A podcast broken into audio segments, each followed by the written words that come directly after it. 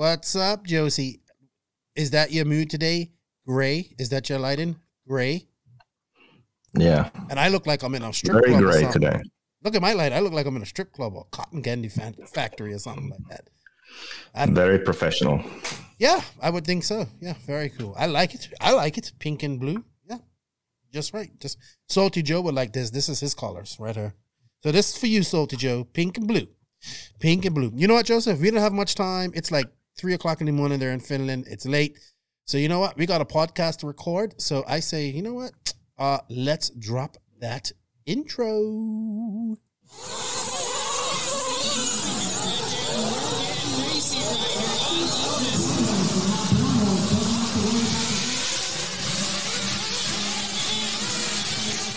Nitro is the glory.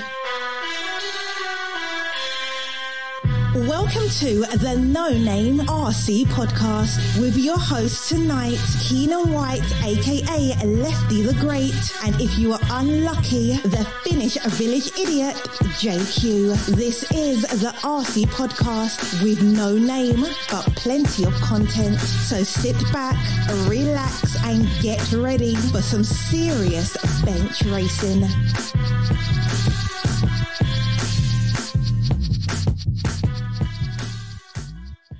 Yes, yes, yes, yes, indeed. Nitro is the glory, but E Buggy pays the bills. What's going on, everybody? Welcome to episode number 141 of the No Name RC podcast. I'm your host, Keenan White, aka Lefty the Great, and to my virtual right is the one and he's looking really tired, looking haggard there, but we got Beaker, aka Rupert Pumpernickels, aka JQ, and aka many other names in the house. He's probably busy editing, so you know, say what's up, JQ. Yeah. Um, actually, I discovered a new drink.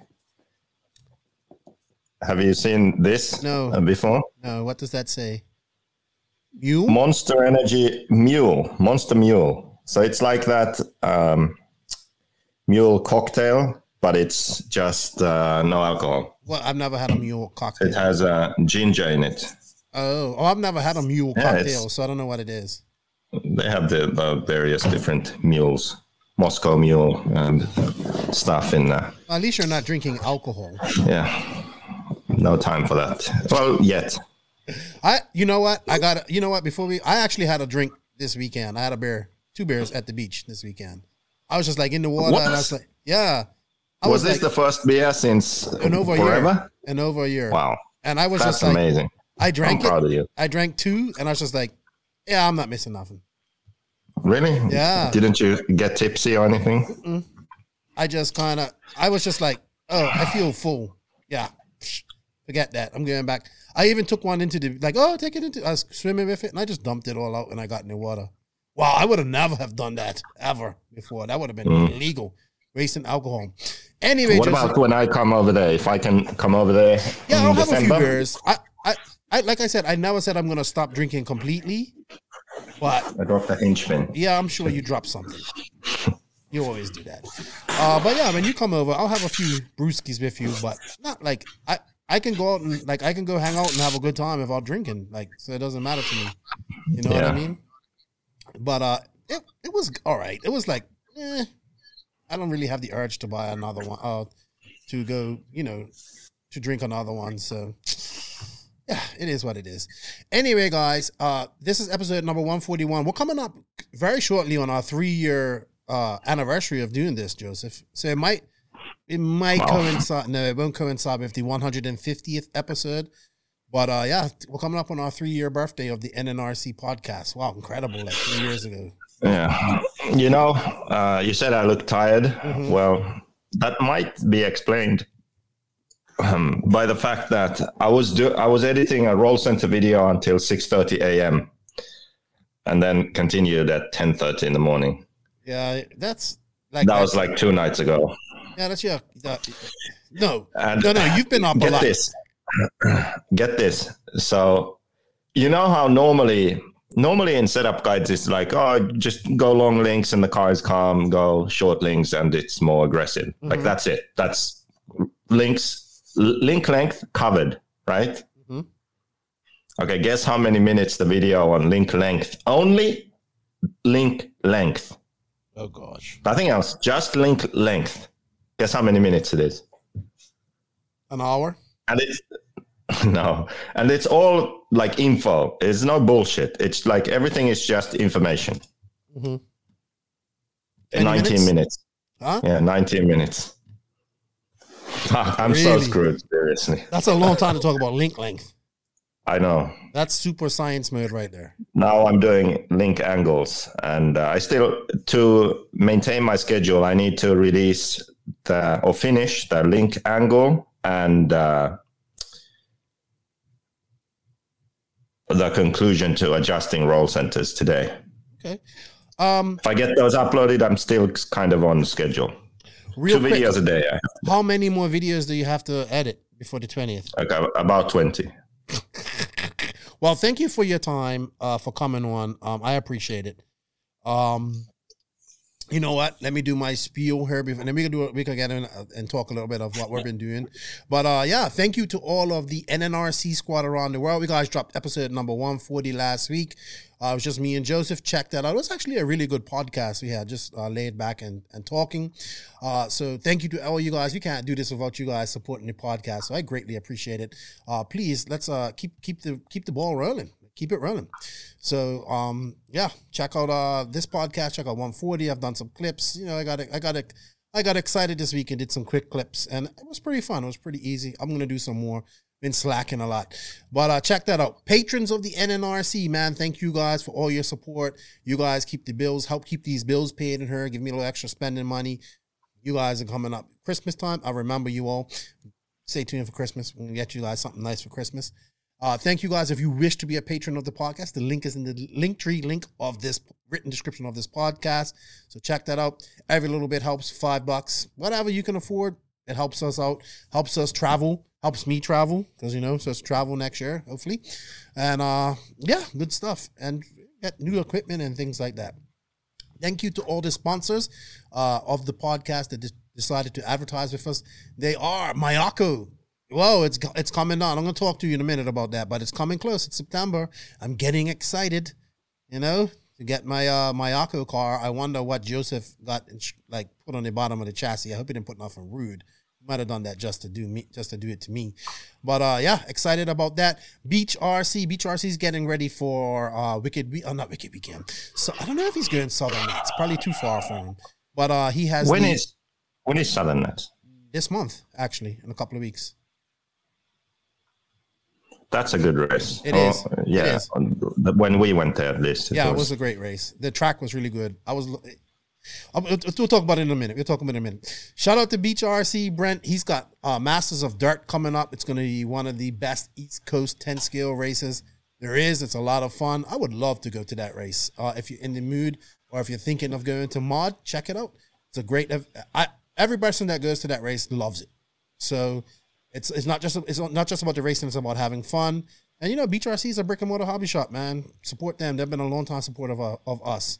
Uh, thank you to TNR Fuels. Um, actually, my mate her wants to get some fuel on her from TNR, so I gotta hit up Chris, uh, Chris Nelson and check him out and get some TNR fuels. Then I can run some TNR fuels when we go to Puerto Rico. Maybe I'll be able to take it. We'll see what happens. Uh, Hitec RCD, Hitec. I got my package. Woohoo! Charger. Yeah, buddy. So this charger uh has a Bluetooth dongle, so I can um like check my my you know now that I'm going for Operation 115, I need to have a decent quality charger, you know, to go with some quality batteries that I'm going to talk about next week, and quality leads from Donathan RC. You like that lead up? So thank you to Hitec RC for for sending me the RDX2 Pro. It has. Uh, I'm gonna do a. I'm gonna do a video on it once I I test it and try it out and try it all the Bluetooth dongle and all that stuff. But uh, yeah, man, it's supposed to be pretty good. And thank you to the people at Hitec RCD for sending that to me as well as being a sponsor of this podcast. Uh, Tekno RC, another longtime sponsor of the podcast. They have uh, T- Jared Tebo went down to Phil Hurd, I think this past weekend and won there.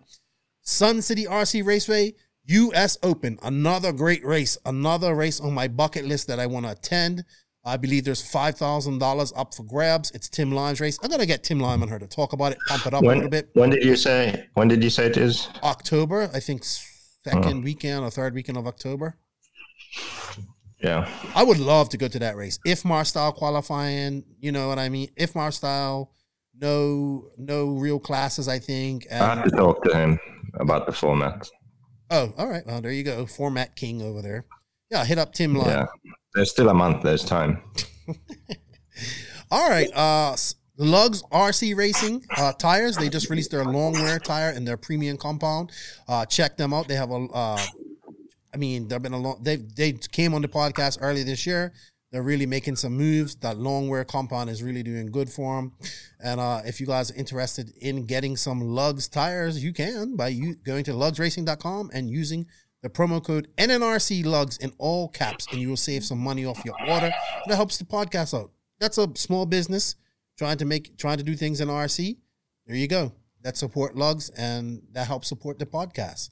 Um, hold on for a second. Shout out to manscaped.com. Look, this is a call to action. I need you guys to go get groomed up for Christmas. So you got Christmas gifts coming, you're thinking about Christmas and all that type of stuff, go check out Manscaped. I, I- need you guys, and you can use, you know, promo code for all of that. And you can uh, help me out. Papa Willie's Traction Tonic longtime sponsor of the podcast. Shout out to Scooter. Thank you for your support. We have a coupon code for that. Prepare for victory with Papa Willie's Traction Tonic. It has it, it's got something for all your needs. Dirt oval, two wheel drive, four wheel drive, drag racing, you name it. It's got something for you. Donathan RC got my cables over there. Super happy with them. Tested them out. Super customized. Check them out. Get some NNRC ones. That'd be cool. You can get some NNRC logos on it and stuff like that. Show your support. And you get, uh, you know, use the promo code no name 10 and you will get 10% off your order for every order, uh, every order over 50 bucks. So go to www.drcproshop.com and geek out, man. You can geek right out on charge cables. I didn't know you could geek out so hard. And Racecraft USA, check them out. Get yourself a command module. We have a promo code for that. That is NNRC Squad in all caps, and you'll save 10% off your order. Uh, probably one of the biggest things to hit, one of the most popular things to hit the market this year was the command module. I don't know what the race and the mini command module. I don't know what the racecraft guys have lined up for later, but a cool bunch of people. I like their advertising. I can't wait to hang out with them when we go to DNC. Cool guys. And uh, you know, finally got my command module. And of course, shout out to RCGP, JQ Racing, all my JQ Racing family. I know, I know. Don't worry. 2022 is coming, and it's gonna be the bad news bears all over again. Me, Greg, this guy right here, and whoever else wants to be a part of the motley crew of misfits. But we'll be running in my Akko car, so I can't wait. And of course, House of RC version 1.3 is out. Check them out. Fill out your um your profile when you can. If you want, please hey, show Connie some love. He's putting a lot of work into that. I support it. I give him my five bucks a month. No problem. All right, Joseph. Uh, thank you to all the sponsors of the podcast. Remember, everybody, showing the sponsors some love, shows the podcast some love. Help us out. That you know, you know, just help us out. All right, Josie. Um, I know we don't have much time. General chit chat. You like, dude. You gotta. I, I I know you're. Are you still leaving to go to Spain at like on the near the end of the month? As of right now, then yes, the 24th. Okay. The restrictions have actually eased a bit, so Well, should be good. okay. That's good. That's good.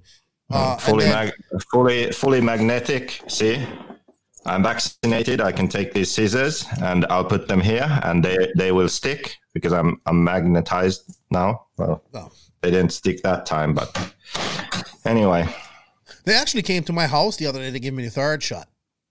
yeah. Yeah. It's funny, you know, that it's funny. The vac- vac- vaccine is like an American sort of power grab of uh, taking over Americans' rights, but we're getting vaccinated in Finland. Like it's a weird thing. Like, you know, like it's it's this conspiracy theory that apparently it's some American thing, but. They're No, it's not just American. in Finland. I don't, I, don't, I don't know why they are doing that. No, it's just not America. My wife It's thinks the same thing. Lots of people here think the same thing. Like even in Bermuda, it's it's not just America. It's it's a worldwide thing. Obviously, it's the the biggest voice is coming from America, but you get what I'm saying. Well, like I said, they came to my house to inject, inject me the third time, so I better go see them and get my third booster shot or something like that or whatever. I don't know. Whatever. Inject me. Inject me. Inject me with some money. That'd be good too. or something. I don't know. Enough about COVID. Um I have done nothing RC. Uh, I kind of chilled out this week. We went to the beach on Friday, on Sunday. It was fun. Um, that's about it. Kind of a chill week for me. Uh, I got some. I got. I got Operation 115 in the back there. Those who are keen eye can see what I got back there, but you know I'm not talking about that yet. Waiting, waiting on a few more things. I see you trying to look back there, Joseph. Take it easy. Take it easy. Take it easy. But uh, yeah, just, let's just say I'm all in in RC boats right now. Speaking of RC boats, right, Joseph? So I'm on a few boat pages. So I was looking, like, I don't really go into many beginner um, groups and stuff like that in RC. So this is it's not a it's like a it's just a boat page. It's got like twelve thousand people in it, uh, or members, and I think it, it's so weird. Like, so I'm to give you an example, and I think this re- just real quick. This kind of relates to probably what goes on in the surface world, like RC cars and all this stuff. So, like, like this guy's got a a, a boat, right? It's capable of doing over 100 miles an hour. It's ready to run. It's capable of doing over 100 miles. It's a it's a it's a Bill Oxidine uh, animal cat. So it's capable of doing over 100 miles an hour right out of the box, right? Just can you imagine something for somebody who knows nothing about RC being able to do 80 to 100 miles an hour right out of the box? I have a question. Has anyone ever been decapitated by an RC boat? No. So there's like people swimming and then some idiot with Oh, their boat. you shouldn't be running. and they just You should be. You shouldn't be running. Has that ever happened? I don't think so. But anyway, I'm just trying to get to my story. So I've been watching this one guy in this group, and it's obviously a beginner. No, I don't know too much. I'm kind of a beginner with this stuff too, so I'm not asked. You know, I ask questions, and but it's rough, man. It gets rough sometimes. Like, um, so this dude, like, let me just tell you, like, the level of people that kind of got into this. This guy's got like this boat costs about 15 1600 dollars, right? This got this 15 1600 dollar boat, and this guy was having all these issues with it. Apparently, dude, the amount of response, the amount of wrong responses this guy got was amazing. He had so many different questions. The last question was, "Hey, I'm I'm I'm only getting 15 miles an hour on this boat, and but when I hit it in reverse, it's super fast. You're supposed to hit boats in reverse fast anyway, not these boats. Blah blah blah blah blah. People's like, oh, you've got to cut this cable from the ESC and do this and do that and switch these wires around and blah blah blah. Like a hundred different answers, right, Joseph? This guy, he's like, I'm selling this boat. It's a, it's not blah blah blah. You know, like this is stuff I'm seeing in in racing too, and people freak out and all that type of stuff. And you know what it ended up being, dude? It just ended up being he needed to reverse the channel for for for for throttle, right? Because basically when you hit the throttle, it was going to reverse. It was, you know, reverse was forward. You know what I mean? Like I don't know if you have a so the were obviously reverse is slower. So when he hit forward throttle, the, the boat was going forward, but it was at reverse speed. Dude, 100 Yeah. and something answers later, this guy freaking out wanted to sell the boat. And I'm just like, it's so I didn't want to chime in because I didn't want to get involved in that. But I can imagine that this goes on on so many different uh, Facebook groups and people with new RC cars and all this type of stuff.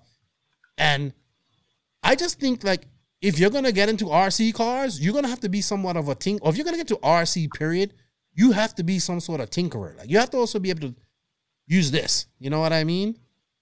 Um. So anyway, to say all of this, guy went through all these issues and got frustrated and had a thousand different answers from so many different people, and it ended up being something as simple as just reversing a channel on the radio. How many times? How many times did it happen to thousands of people? They're like, "Oh, forget RC. This is crap," and go. You know what I mean? That's we kind of have to find a way. Like maybe your course is gonna do it.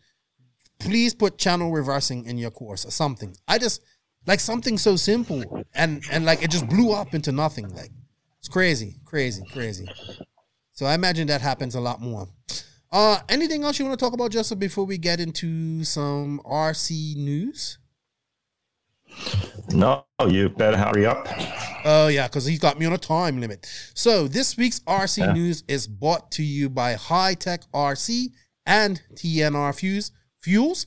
Hitec RC is a leader in RC systems, delivering the highest performance and reliability, supported by a dedicated customer service personnel. The HSB 938 1TH servos have efficient brushless motors, titanium gears, low consumption, constant output, a metal case, and they also generate power back into your battery and you break. The RDX2 Pro Charger, which I just got, thank you, Hitec, can charge up to full se- four cell, two four cell packs in 45 minutes. It also provides power to your engine and tire warming needs, and I can't wait to use it. Trust in Hitec, your service and charger headquarters. Visit hitecrcd.com where to buy for your nearest retailer. And of course, TNR Fuel, special thanks to Chris Nelson and his family. Love those guys like life. Here at the NNRC, we're all about the glory, and that glory is nitro. TNR Fuels is the hottest nitro fuel on the market, owned and operated by Chris Nelson and his family, made by racers for racers. TNR Fuels is currently available throughout the USA. For more information or to support the company, you can go to www.tnrfuels.com, contact Chris Nelson directly at chris at tnrfuels.com, or find them on House of RC and Facebook and tell them that I sent you. All right, Joseph. Um, not much news going on. Um, okay, real quick. Surf City this past weekend. Maybe the last Surf City we see, but we'll talk about that in a minute. But uh Cav Tessmann was there too. It was actually pretty good. So let's go over this real quick. So in two-wheel drive modified, we had Aiden, Raging Aiden Horn, who's had a damn good year. He won that. Ty Tessmann second, the Goat Cavalieri third, Rivkin fourth, Renner Connect fifth, Charlie, there's that name, Charlie Majorana. He went to the Nats and kicked that. He did good. He goes to Surf City and he finishes sixth. Wow, even CJ Jalen was there. Wow, he finished, but he's in tenth. Rob Gillespie, Tyler Fencer. Yeah, that's a that's a pretty deep uh lineup. Dylan Nelson, he races ten scale. I didn't realize that. Oh, but yeah, but Westergaard raced this weekend too. Ra- Westergaard, He did? Yeah, he came twenty four. Did he blow out? Wow, he's second. He's second from last. it was twenty six people in two wheel drive mod. He came twenty four. Um, Awesome. it gives you some hope, I guess. Uh Cav one four wheel Hope for what? drive. Renner Connect one. Ren- Cav one four wheel drive. Renner Connect second. That's a good podium for Losi. Horn, Aiden Horn third, and there you go, Charlie Majorano in fifth. Wow, where did and Vestergaard in twentieth? Out of I just have one thing to say. What's that? Nobody cares about ten scale. No, I think I I can say that there's no doubt where Testament came from. Ty, that is. Oh yeah, that was that was off his Facebook. Man, he looks just like his mom in that picture. Yeah, and dad actually. Yeah, it's such. wow, Gord looks. I like the hat though. I want a cowboy hat like that. Isn't that crazy? Yeah, wow. He he looks like wow. Gord looks so. Like Gord's there so wasn't young. a there wasn't a mix up at the hospital where the babies were mixed up. By the way, guys, this is not a private picture. By the way, Ty Tessmann posted this saying happy birthday to his mom, happy birthday to Mrs. Tessmann. Oh wow, Ty looks just like a and Gord. Gord looks so young and strapping. So young and strapping. If you would have met that Gord in life, Joseph, he would have definitely kicked your ass. I think Gord, at that moment in life, right there, if he ever met you, he would definitely beat you up. He'd be like, beat the crap. You're like the type of guy, he'll beat the crap out of you, and then you'd be like, Did you see what I done to his fist? My face messed his fist right up. That was my whole plan to let him hit me in the face so he, I could hurt his fist. But uh, yeah, that's a that's I've never seen a, a picture of Gord so young. You know what I mean? Or his mom. But yeah, Ty definitely looks definitely, definitely you can see, definitely stem. So happy birthday to Leanne, uh, Mrs. Tessmann, sorry. Uh Brufalo beats Ongaro. I guess they raced at um your favorite track in Italy, which is Padova. And man, Barufalo's beat him. Barufalo's, I think it's like, you know, like one week Barufalo's beating Ongaro, the next week Ongaro's beating him. Yeah, it's looking pretty good. It's a lot of racing actually went on in um Italy this past weekend. Just a lot of racing, period. All over. Uh who else do we have here? Uh this was something. Oh, Jerome Aigoin. That's a name we haven't talked about in a long time. This dude won the French Cup. That's not easy. There's some fast guys in France. Was Jerome ever as good as Yannick? And well, maybe for five minutes. Where is Yannick? Man, that's one guy I want to interview so bad. Jerome doesn't have the results really. He was maybe faster sometimes, Mm-hmm. but he couldn't hold it together as well. And he, yeah, I mean, he won loads of French national championships, and Euros mains and all that stuff. But yeah, Uh, Yannick doesn't race anymore, right? Well, maybe once in a while. yeah, he still races, not that seriously. Okay. Alrighty. Um, this is what surprised me the most this week. I actually I just saw it just now. And hold on, let me bring it up. Um, oh, there we go. Robert Batlle to Guimar Engines. Who is this, Joseph?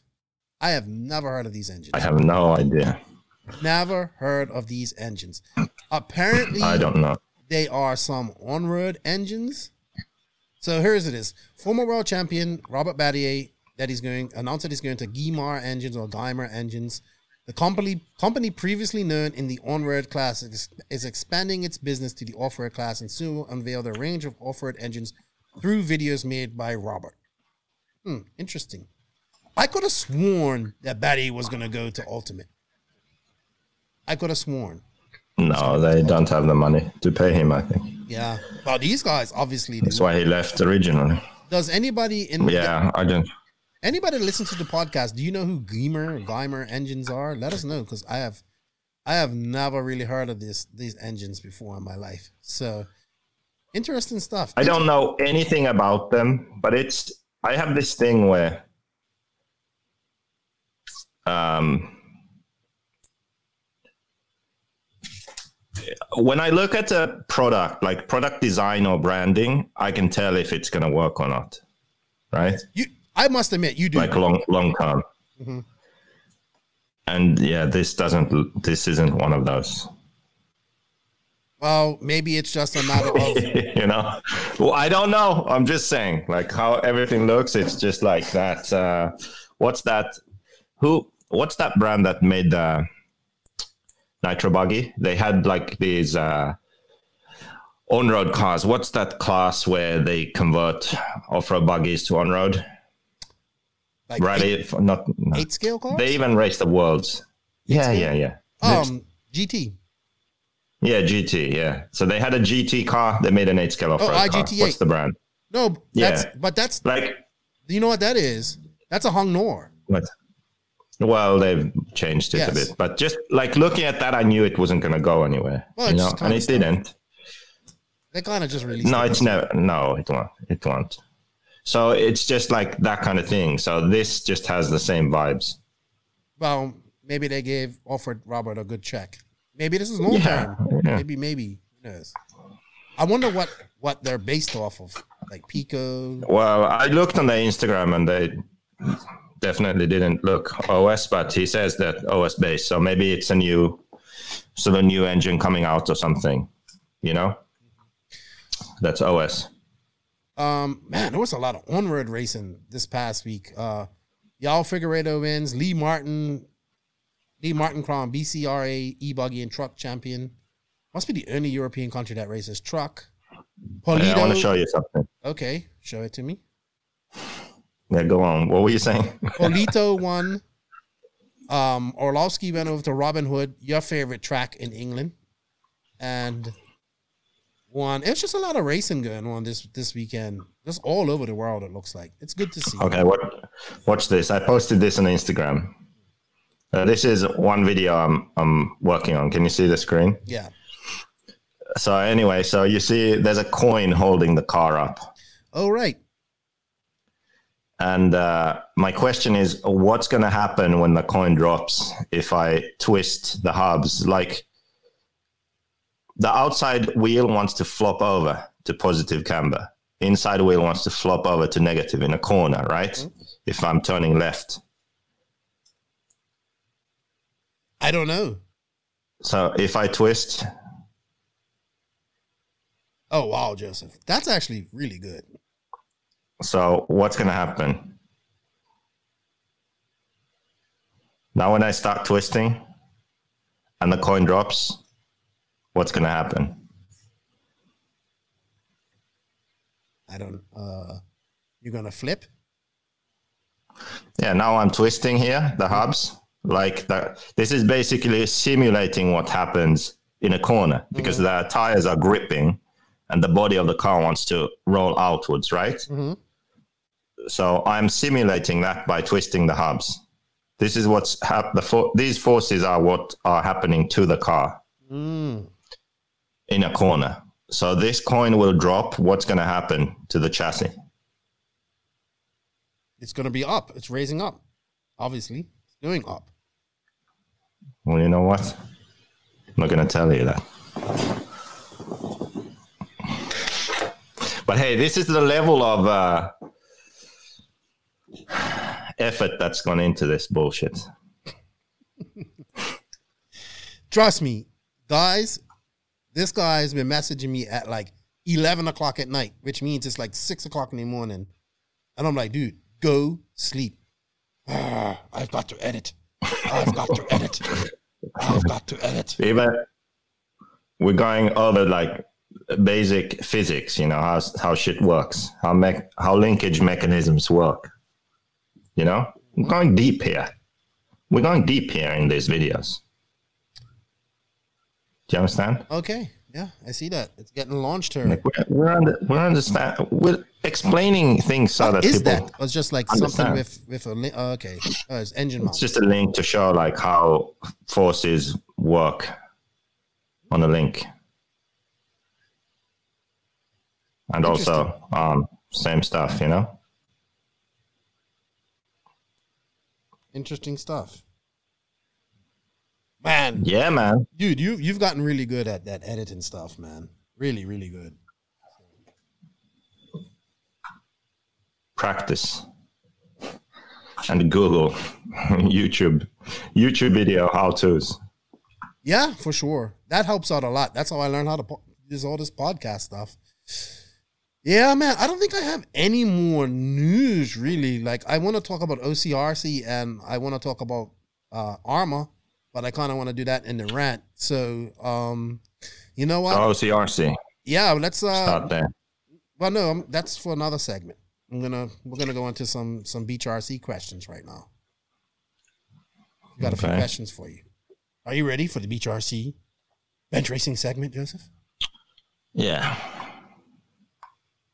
BeachRC.com, the racers' one stop online hobby shop. Choose from all the popular brands and variety in stock with super fast shipping and great customer service. BeachRC.com still has the local hobby shop feel with all the benefits of the internet. BeachRC.com is the exclusive distributor for Ultimate Racing, JQ Racing, Pro Circuit Racing Tires, Nitro Lux Fuels, and Assault RC Performance products.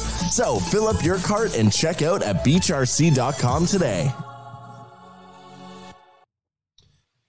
Yes, thank you to Beach RC, Brent, Lucas, all the guys there. Uh, Brick and Mortar Hobby Shop, longtime supporter of this podcast. We do have an affiliate link. If you guys can use that, it's in the link on the written description of this podcast. I greatly appreciate it. Helps us out. It helps Beach RC out. And thank you to those guys, man. Uh, a lot of love for them guys. And yeah, good stuff. All right, Joseph. We don't actually have many questions, but we have a couple of good questions. So I'm gonna start off with uh, my boy Hyperfux 2.1, Hyperfux F U X X on Instagram. So I joined the Invisible Speed Cult, and to my surprise, I was charged a shipping and handling fee. Handle this, JQ. I don't know who this guy is. anyway, but he always is funny. He goes, "Why do we make the rear?" He, this is a question. Why do we make the rear of the car softer if it handles most of the load on power? Why do we make it softer if it handles? Why do we make the rear of the car softer if it's handling or handles the most load of on power? Well, because that's not the only thing you need, is, is it? Like, let's say you have a car that the rear end handles all the power you give it, give to it, but it's really loose mid corner or something like that. Don't have enough rear grip. So you, you would want to make it softer so it has more grip. Or maybe your car doesn't rotate well in hairpins. The rear is loose, but the car still doesn't steer well. Like you need it to grip and rotate. Well, you would make the rear end softer. Or the car doesn't handle bumps. You know, that's like I don't understand the question quite, Yeah. but I guess He also asks why this guy has he doesn't like Max too much. He says, uh, Why does Max keep stretching out every conversation? Lefty is clearly trying to move on. Also, I thought AE drivers are supposed to be clean cut boys. What's up with the hobo? I don't know. Max went to the army and has come back and he wants to grow his hair out. He looks like the Mad Hatter. All right, next question comes from my buddy. I think he wants to keep it private, but he wants to. He goes, "I have a question for the podcast. I'm still I'm still struggling with race starts. It seems like no matter what I do, I end up in some tangle and dead last. I've tried falling to last and staying out of the smart start mess. I've tried driving really carefully, avoiding cars, but someone always seems to just completely take me out. I've tried gunning it, get ahead of everybody, but inevitably somebody takes me out. Is there any sort of particular trick to establish a good position and or hold my qualifying position at a at the start of a race? He says, if I do get clear, it seems that once I'm halfway down around the track on the first lap, all of a sudden I got crashed into. You know what the answer to this is? I think this guy runs sportsman. So he's running with guys new like new people too that want to gun it. But you you race a lot. You well obviously you race a lot. Where do you like to start? And what do you do when you start off in a race like that, Joseph? Look out for. Sometimes um, you just get unlucky, right? But I, I do believe you also make your own luck a lot. So one thing about these cars is when your car is good, it's the most stable when you're on power. So when there is some sort of tricky situation, you'll most likely or you you will have the best chance of surviving it if you are aggressive. But you have to be aggressive to the right amount and still be precise. Mm-hmm. So when there is contact to be on power, counter steer correctly, so you survive it, you know, and you keep on going. So if you are too timid and too careful, you'll always get the uh, short end of the stick. But if you are aggressive, suitably aggressive, precisely aggressive, then it, you can get away with things. And if someone takes you out, maybe you don't spin out or you don't flip over and you can keep on going. So the early in the race takes more skill and talent than further into a race, you know, because early in the race, there's a lot of cars close together. Things happen very quickly. It's not it's not by chance that, for example, Cavalieri has won the Reedy race. How many times? I don't know, three times Four maybe? Times.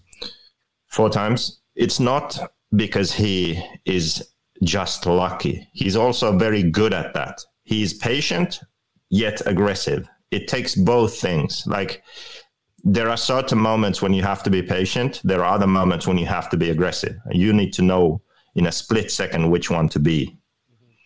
And that's hard to do.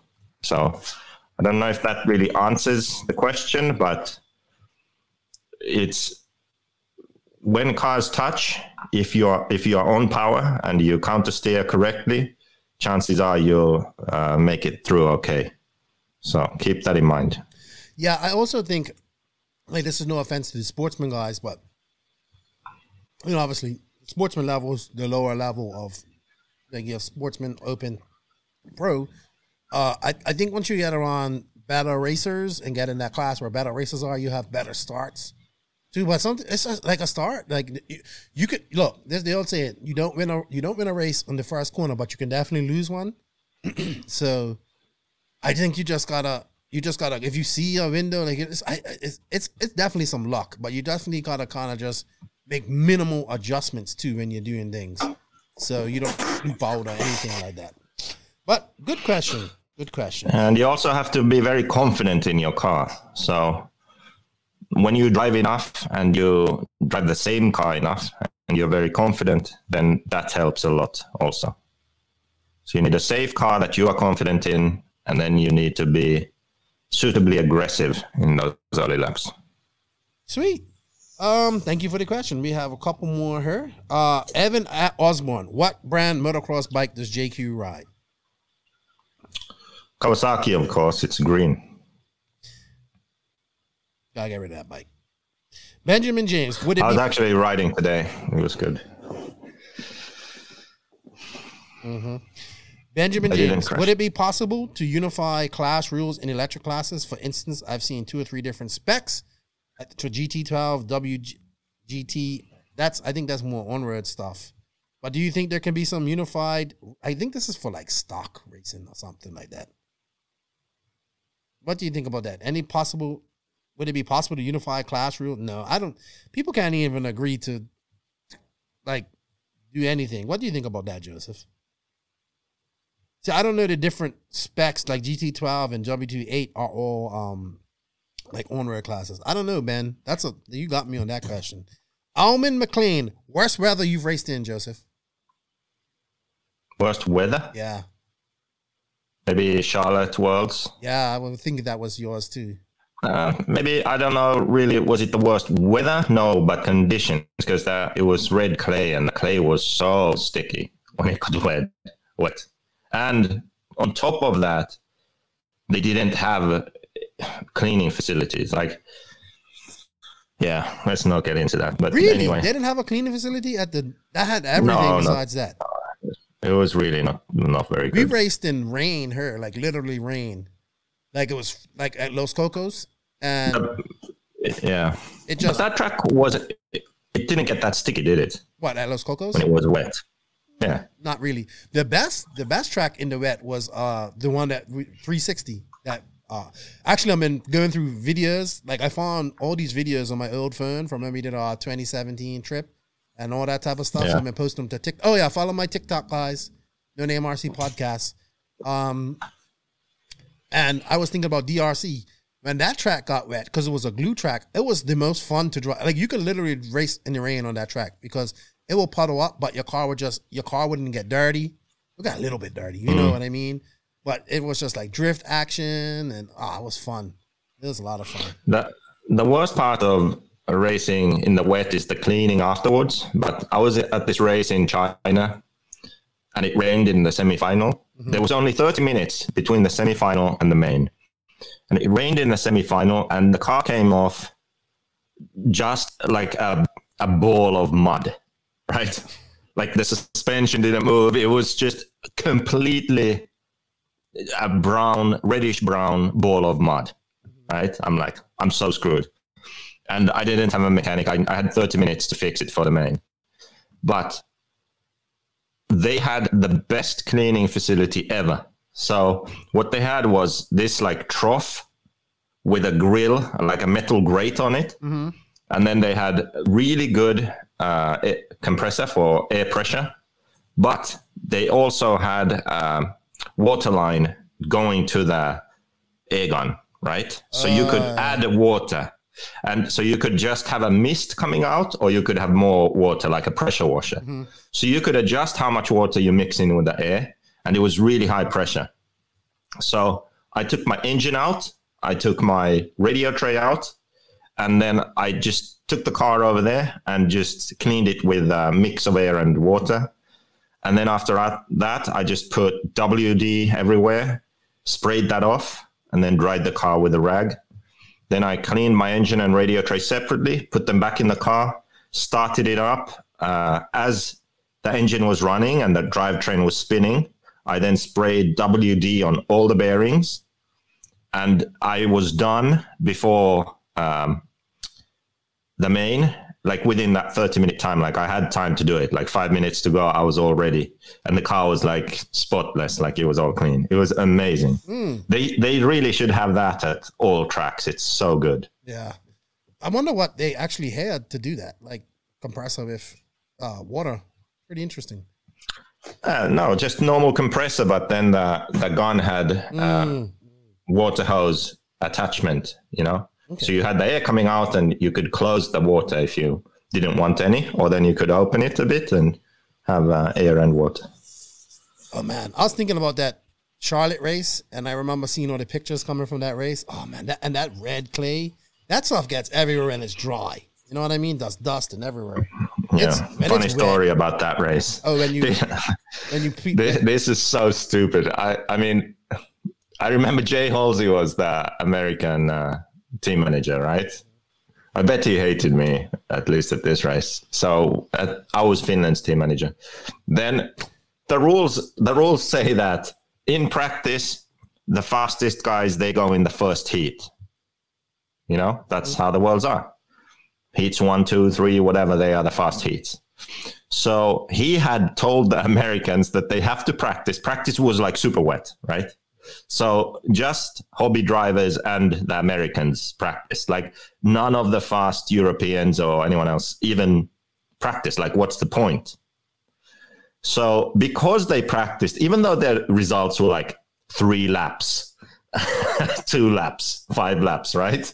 For some of them, Right. they had good seeding. Oh. So then the next day, they started in the early heats in the morning, right? Uh-huh. Uh, and the guys who didn't practice, they started in later heats. Well, in the later heats, the track was more dry, obviously, because it didn't rain then rain.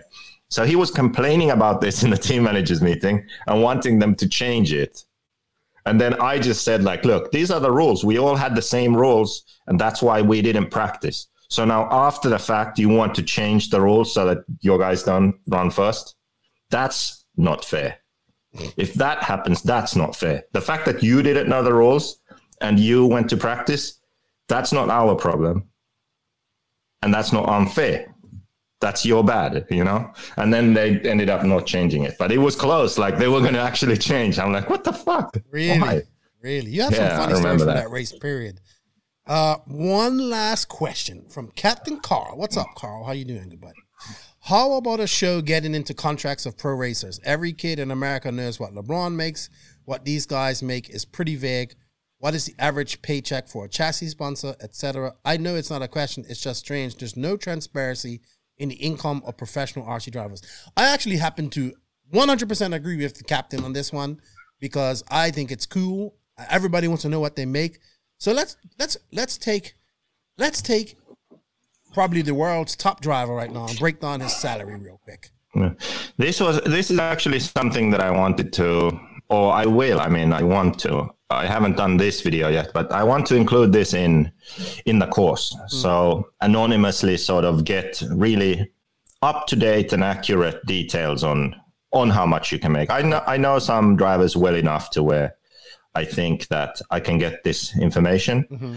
and just we don't need to name names, but I can put sort of top tier driver, Right. the next tier, and then sort of the semi professional Right, level right, kind of guy. Well, you know, like three tiers of drivers. So I, I want to get that information, but yeah, we can. Let's just go do a quick over it, breakdown. but- All right, so let's take what do you want to like use a Ryan Maifield or Cavalieri? Let's like like top echelon racers like them.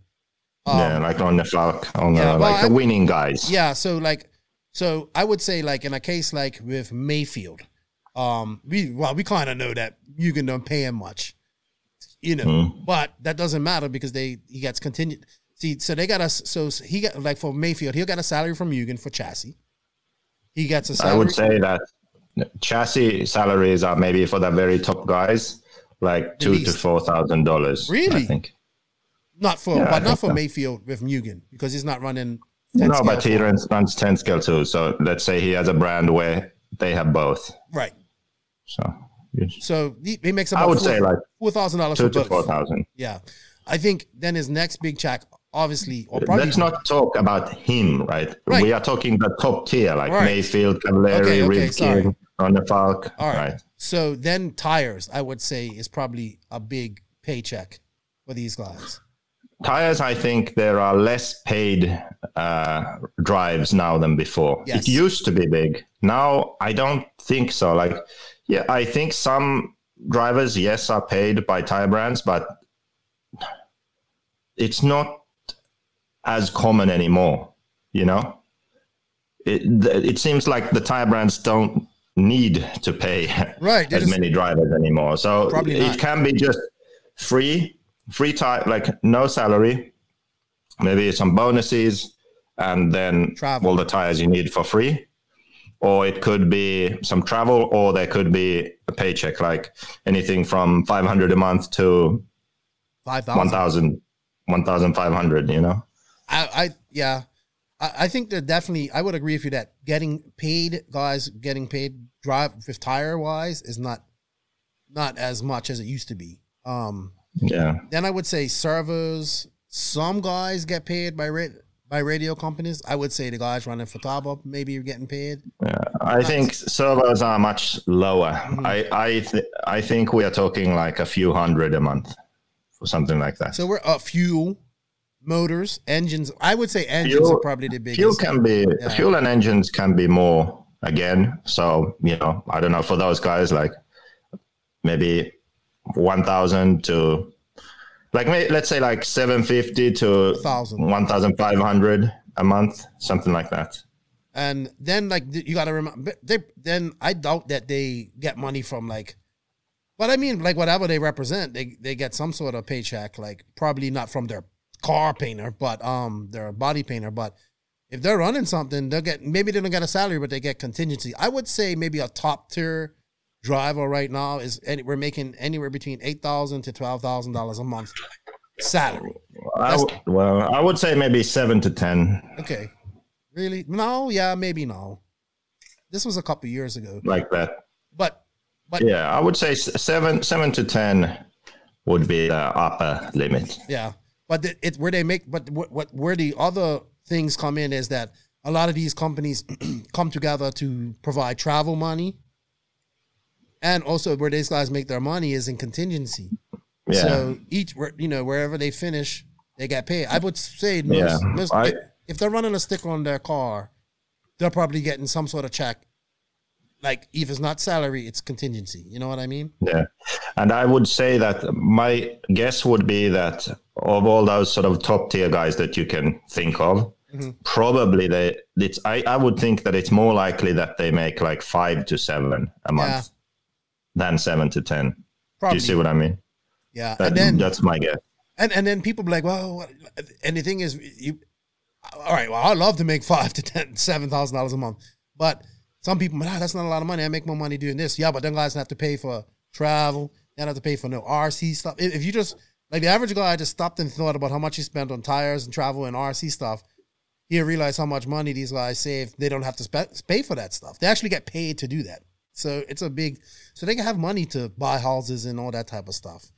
But yeah, it ain't it ain't nobody out there getting like twenty five thousand dollars a month or a million dollars a year and all that stuff. It it may be a few guys out there in triple digits, but that's about it. A few of the drivers, I think, can make in, in a good year where they win a lot of stuff and they have good bonuses. They can make over a hundred thousand Yeah. a year, but that's like I don't know, like three three guys Yeah. maybe. I think that even the sort of top pro, they probably end up somewhere between fifty to seventy thousand a year, which I think still is really good. You know, for racing RC cars, I think that's when really you good. when you don't have to look, dude, when you don't have to spend money on RC, you have so much more money to spend on other toys. Like you know what I mean? So Yeah, but it's also something they enjoy to do. Like I would much rather even make 30, 40,000 a year just racing than maybe three times that amount in some shitty corporate job that I don't really enjoy, yeah, yeah, I agree. you know, or something like that, you know? I would agree with you there. I would agree with you there. I think that's um all the questions we have. That's a, actually a great question, and I know everybody talks about it. Like what are the only people that touch that subject, it seems. And um, I just there's like there's so many myths out there. Like oh, these guys are making millions, and you know all this type of stuff. Like we're talking No. about pe- like these companies ain't moving hundreds of thousands of kits and all that type of stuff a year. Well, not RC racing kits, but you know, it's it's it's it's a lot of lot of money to come up. I would, yeah, I would say, you know, you break it down, like, and you look at being a professional RC car racer, it's not like, hey, I can make a whole bunch of money doing this. It's like, hey, I can make a living doing this, you know, and I get free RC stuff You, and travel. yeah, you can't like earn enough money to retire on it, but you can make if you can be. How how should I put this? Like you, you, shouldn't. yeah you you shouldn't think of rc as oh this is something i can do because Mm-hmm. i can make money doing it no it's something that is really fun to do and you can earn a living doing it also Yeah. like that's all that's great like while you are doing it you can make some money Well, the industry is so that's small. amazing like the racing side is just so small. You know what I mean? We just we just think it's big. Um compared to other industries, like you know what I mean? Compared to compared to cornhole. You know, it's just small. Like, you know. Um I always say, well, so what's so obscure in RC? We didn't even make it on Netflix. Most obscure, uh, like sports videos or sport documentaries. So yeah, like, I mean, you can make, and then a lot, like a lot of guys, you'll see. Well, you see a lot of like racers that were like these champions and made all this money. They completely are out of RC once they finish. Like, you know what I mean? So they just go get real jobs in the real, or they work in the industry somewhat. But it ain't too many of them.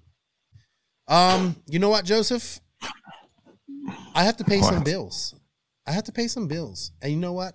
I'm having a call to arms to all my male RC racers out there. It's time to get on that manscaping kit because you know why?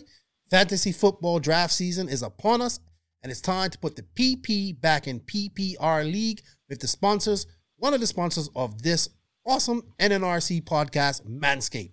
The leaders in below the waist grooming just launched a new performance package 4.0.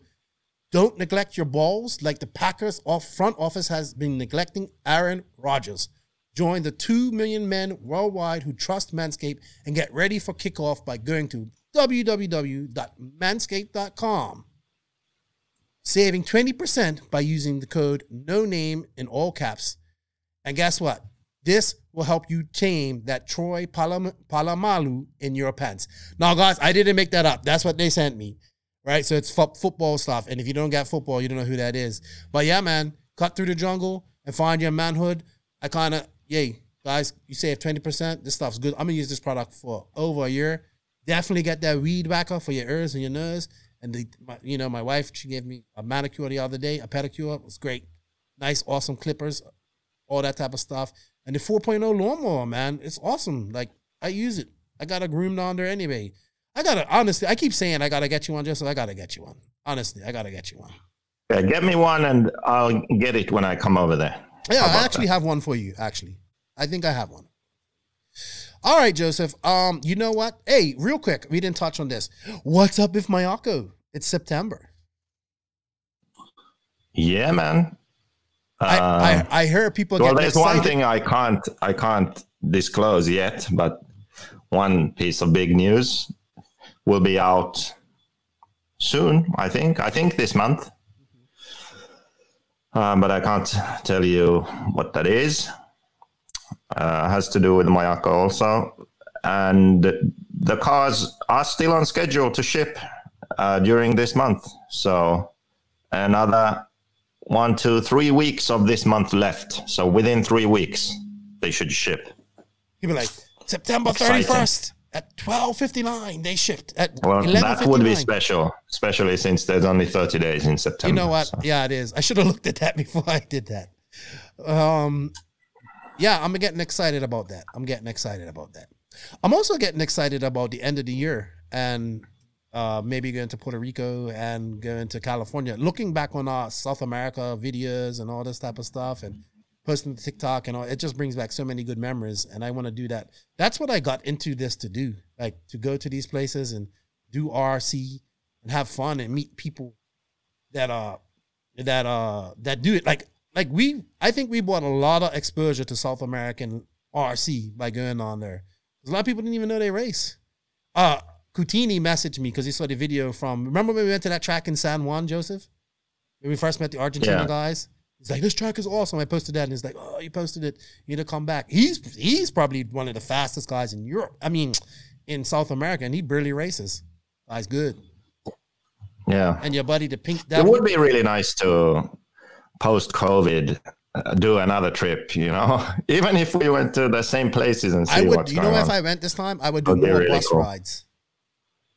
Definitely not. Yes, Why would you want to do I that? enjoy the drives. Jesus Not Christ. the Well, drive. RCGP concept was uh, worked on on the bus I know. ride. On the bus going from But, Bolivia uh, to one- Chile. Yeah, one thing I definitely won't do again is uh, nighttime bus rides. That sucks. Oh, I did. You don't know if he was going to die Yeah. or not because you couldn't see. yeah, the. There- no, just no only daytime. If, if you're on a bus, go daytime. that? Remember it. that one dude that just got off in the middle of nowhere? Yeah, I don't know. Like, No, I remember just sitting and looking out the window, and then suddenly seeing lights like like I'm on a fucking aeroplane. That's how far the lights are, like straight down. Like I'm, I hate you, Lefty. remember we stopped at some crazy place and like we are so hungry and so we are so high up. I was like, I'm dying here. Oh my god, I'm dying. Ah, That good times. Huh? Good times. Anyway, you know what time it is? It's Uh, time. I didn't. I didn't like being sick either. Oh. That was Bolivia. Yeah. That morning we left like it was pitch black outside. So When I was attacked by sick as a sick as a dog, and then you leave, and I just hear this barking. I know, like, oh, this monster of a dog is outside. And then I feel a breeze, right? And I can hear the dog really loud. So I knew this idiot left the door open, right? so I all I did was I didn't care about you. Obviously, I knew you were out there. So the dog was barking at you. So I just went and closed the door Dude, and went back. I was like, if this dog attacks me, I can't do anything. I'm so out of breath. It was a hey, I was just like, oh, I'm friendly with yeah, dogs. so I, I wasn't gonna go. I didn't leave until someone came there. yeah, this guy has me my from back the room. Way back, way back there. Yeah. Good times. So yeah. I don't know about Bolivia. They're too high up there in La Paz. Cochabamba was all right. I was looking at videos from Cochabamba and all that I don't stuff. know how it is in Bolivia now with all the coups this way and that way and what the hell's going on. Um, Has it is it stable now? I have no idea. I haven't talked to anybody from there for a minute. Um, you know what, Joseph? It's time for the Sun City RC Raceway down and quiet. Sun City RC Raceway, the home of El Paso's world famous motocross inspired 8 scale off road track. The Showers family has over 20 years' experience creating one of the premier tracks in the USA. Their world class facility has everything handicap accessibility, covered beds, starts, space for parking RVs, trailers, and lights for night racing. Follow STRC on Facebook under Sun City RC Raceway for updates, upcoming races, or host your own race. And thank you to the Showers family, Joey, Corbin, and Christian for their support of the podcast. Put this, hey, US Open. That's the race you guys want to go to, and then RCGP when we go there, if if we go there next year, fingers crossed.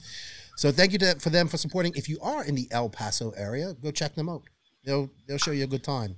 All right, Joseph, let's uh, let's let's talk about these rumors. Um, I I told you last week that I heard about it. I first all right, I, I first heard about this rumor on ran out of um sorry not ran out of talent out of extra lap podcast with Aiden and those guys and um Aiden Horn was on there and he had said that he had heard that it's gonna close right?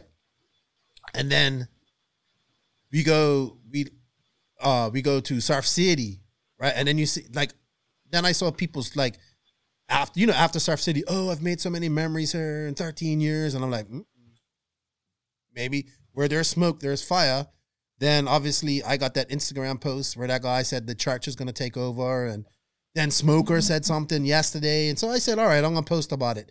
So there's so many conflicting uh rumors out there, but the, I believe the rumor is that OCRC is is is done at the end of the year, gone.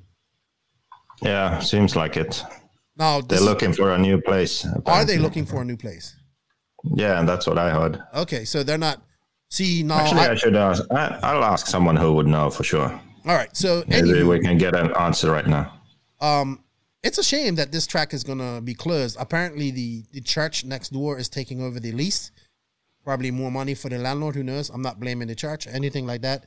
But man what a You know, I was actually told that uh, they owned the building, but I guess they don't. yeah that's what some this is this is the whole bunch of conflicting uh comments that i'm getting and think, well they own the building and they got a 10 year lease and they got this and they got that. And i'm like well like it sounds like the leaving but it, they've had rumors of being shut down before right I've never heard any. What if this if this if this is true and this shuts down, man, it's gonna be um a big blow for 10 scale racing in SoCal. Yeah, Big definitely. because now will these guys will these these indoor guys go up go down to San Diego and race at SDRC? Will they go to Rain Man's? Will they go to Hot Rods? That's too far. Yeah, like that's the thing. Like San Diego's far in traffic. Like I think people don't understand how convenient OCRC is. Like, you know what I mean? Yeah, but the, by the amount of people that go there, you would think that they can find another place. Well, that's what I was going to ask. Does this does, does OCRC make money? I'm sure it makes money. So I a shop and a track. I, I, Yeah, m- must. Well, like, do people do people pay like a membership? Because you know, like guys leave their stuff there and they have their pits. Like Smoker never. Some do, but they have a limited amount of, of uh, spots for that. Most people just have to pay uh, each time they go, you know? So So this makes a difference. Is it profitable? Is it how much does it cost to pay rent in a building like I'm that? sure it's profitable, yeah. Okay, does it is it profitable just where it's paying the bills or is it making money? No. You know what I mean? Uh, yeah, like is the profit at the end after everyone's been paid? I that I don't know. Like I know that they're probably you know paying themselves well, paying staff. It's uh, you know, I'm sure it's a well running business venture. I don't know if they're like making a profit at the end of each year, you know, paying dividends or investing or something like I don't know that. But definitely it's I would think that it runs well. They can pay all the staff, pay the rent, pay everything. Everything's smooth. I'm I'm sure like it's a good business in that sense. Man, I hope I would think so. I hope it I hope it's not true because it's like when you go to SoCal, it's not going to SoCal without a, a trip to OCRC. You know what I mean? For anybody that's never been there, the best way I could describe it is like an RC clubhouse. The only thing they don't have is like they don't sell beer there. But if they did, it'd be great. But it's like you could literally go there and just hang out for the day, which I did. You know, watching you. you if you wanted to wrench on your car, you had nowhere to wrench. You could just go there and wrench. You know what I mean? That's the cool pl- thing about it. And it's I, I hope they if they if they are they do have to get out. I hope they find a replacement because wow, like I th- like what do you think? Like, do you think Smoker like if OCRC goes like guys like Smoker ain't gonna race anymore? You know, there's yeah, what's of, he gonna do? He's not gonna drive somewhere to run. exactly. There's lots of guys on there that ain't gonna like. I'm not driving all the way down to San Diego to race or you know all this type of stuff. Well, I can get a hot rods, even though it'd be great to see some more outdoor racing, but it's just so convenient there. Like, you know what I mean? Yeah. Such a shame, man. Such a shame. I hope it. I hope it doesn't happen. I hope we figure out what's going on with them. And um, I wish. I hope it isn't closing. I hope it's just rumors. Uh, because I want to go see there, you know, and just hang out for a day. It's so like it's it's just it's just a just a different vibe there. If you haven't been there, you wouldn't understand it. You know what I mean? So, wishing all the best to OCRC. If you guys close, I hope you open up again. Oh, I hope the rumors are are, are not true. So, I don't know. All right, Joseph, that's all I have to talk about with on the on the SCRC Sun City RC Raceway Down and Quiet. I'm going to go into my main interview now, which is actually with Ryan Pavidis, and I'm going to bring you back for the rant because I think you have something to rant about. You don't know it yet, but you have something to rant about. Thank you, Sun City RC Raceway. We're now going on to Tekno RC main interview with Ryan Pavidis. Thank you, Tekno, for all your support. Check them out, www.tekno.com, teknorc.com. Tekno RC. Tekno RC. Tekno RC is a premium manufacturer specializing in 8th and 10th scale high performance off road RC buggies and trucks. Visit www.teknorc.com for a complete catalog of their products. Tekno RC. Excellence in engineering. Hashtag Tekno Takeover.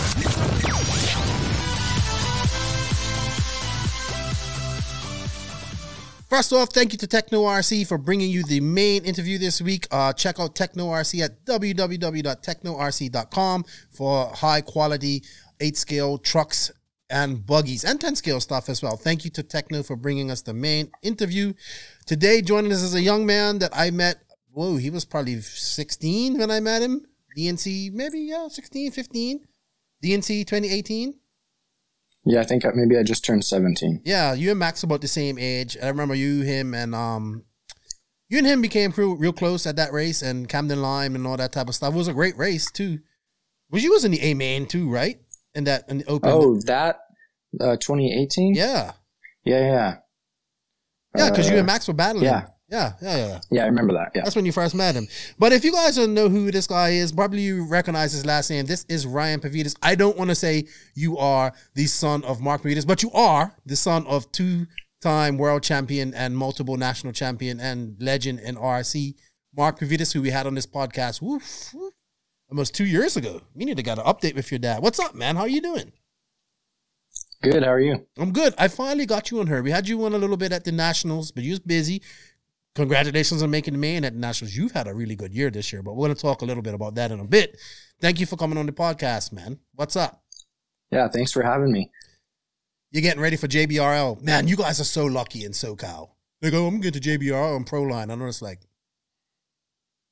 I would give my left nut to go to Proline right now and race. Are you ready? Uh, I will be the end of the the end of the day here. I got some work to do still, but um, it'll be fun. I All like right. going to those. All right. Well, let's tell a little bit. Tell everybody a little bit about yourself. You're what, 19 years old, and you live in SoCal or live in California, correct? Yeah. So I'm 19 years old. Uh, lived in SoCal my whole life. Um, so just kind of grew up racing. Obviously, with my dad, got me into it.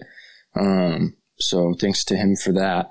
And then kind of he when uh, he kind of got burnt out on it, I think, um, and stopped kind of coming to all the races. So I Mhm. kind of started going with with friends and stuff. And then so yeah, so since then I kind of was going to races with friends for a long time, and then um, it's just kind of evolved from there. Yeah. Um, like I said, you've had a really good year this year. But I kind of like to always find out early beginnings. When your dad was, when you was young and your dad was racing RC cars, what did you think of it?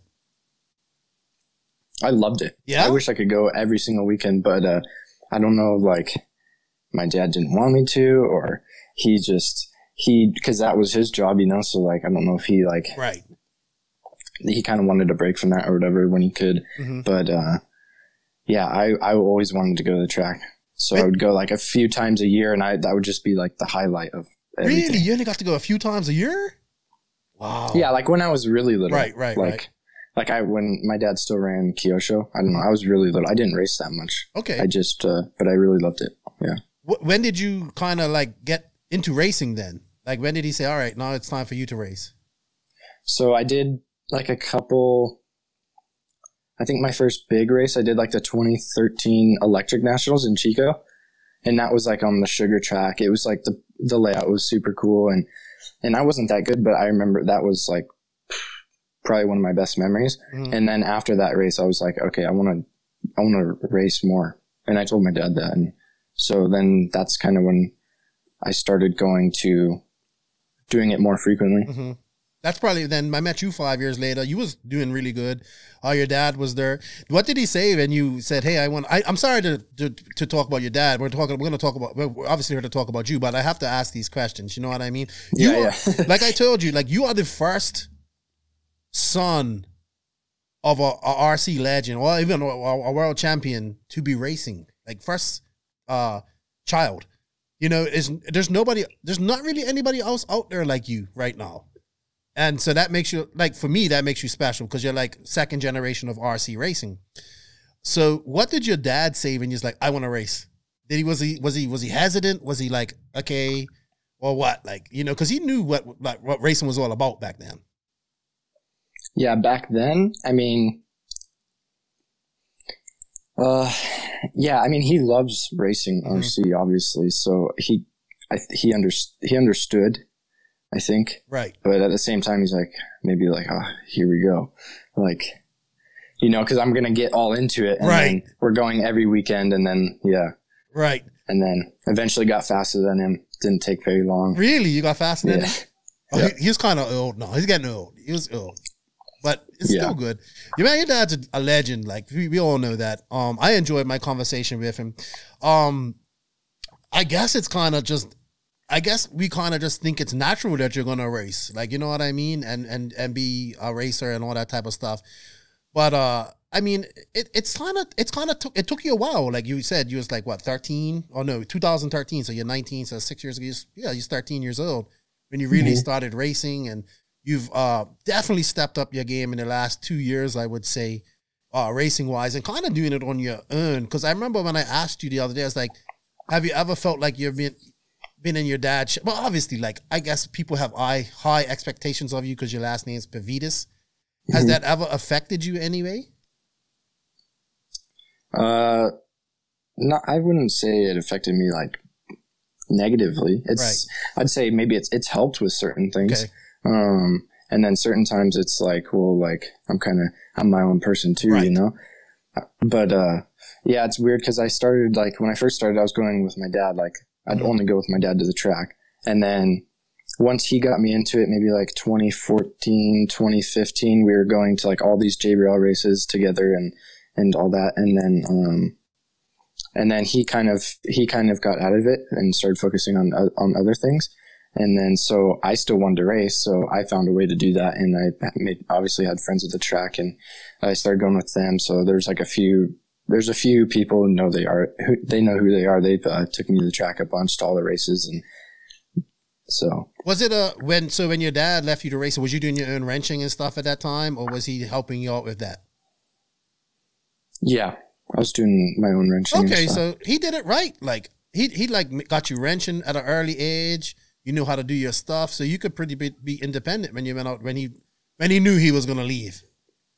Yeah, like he, uh, I remember he got me like a Kyosho like stadium truck. So I don't know when you ran Kyosho. What is that? Like 2010, like really young. And I was just playing with it in the backyard, but it was a kit and he's like, you got to build it. So I built it all. And then I think he soldered it or whatever, but I built everything else. So I've kind of worked on my own stuff since the beginning. I've always enjoyed it. What did you used to tell your friends at school what your dad did for a living? Did they think it was cool when you was younger? Mm, I don't. Maybe when I was like a lot younger, like they like that, I would talk about it, but and they thought it was cool, I guess. But As you got older, as I got older, it wasn't really like something people ask. yeah. But they they'll ask like what I did, like Mhm. like where are you going this weekend? Where are you going this weekend? Like how come you're always gone? What did they think about And- that? Because I always ask these questions. I want to see what the the younger generation that doesn't race think about what we guys are doing. Well, I think when you first say it, like somebody who doesn't know anything, they haven't seen any videos or they haven't like uh, been to the track or anything or driven one, they they're like, "What do you mean you race RC cars? That sounds like you play with toys, you know?" Oh, And it's like, and it's like, well, like yeah, but here, just come. And so I would show like I showed like all my good friends like all the cars and stuff, Mhm. And like how much there actually is to it, and they understood. I get it's still a bit nerdy, like, too nerdy, I guess, for some people, but. Uh, most of my friends were like, "That's cool." Like, I, I- yeah. they once I like uh, kind of showed them about it and showed them some videos and like took took a I took a couple of them to the track. Took my stepbrother to the track and he drove, and uh, so yeah, I've, it's kind of been it's interesting. Yeah. what other people think about it. Yeah, it is. It's it's it's no different for me. Like, hey, like, wh- why are you here? Like, what do you do? Oh, I, I do this for a living, and then I have to break out the phone and say this is what I do, and then this is what I talk about, and all that type of stuff. And then people, oh, sh- I didn't even know people did that stuff. So it- it's no different for you. Um, how about driving skill? Did your dad teach you how to drive in a bit, or like give you pointers in driving, or you just learned like all that on your own? Yeah, you just like uh, basically tell me to get around the track without crashing. Like stay in just he just just tell me to stay in the middle. Honestly. Oh, that's an And then old so school, I would just- man.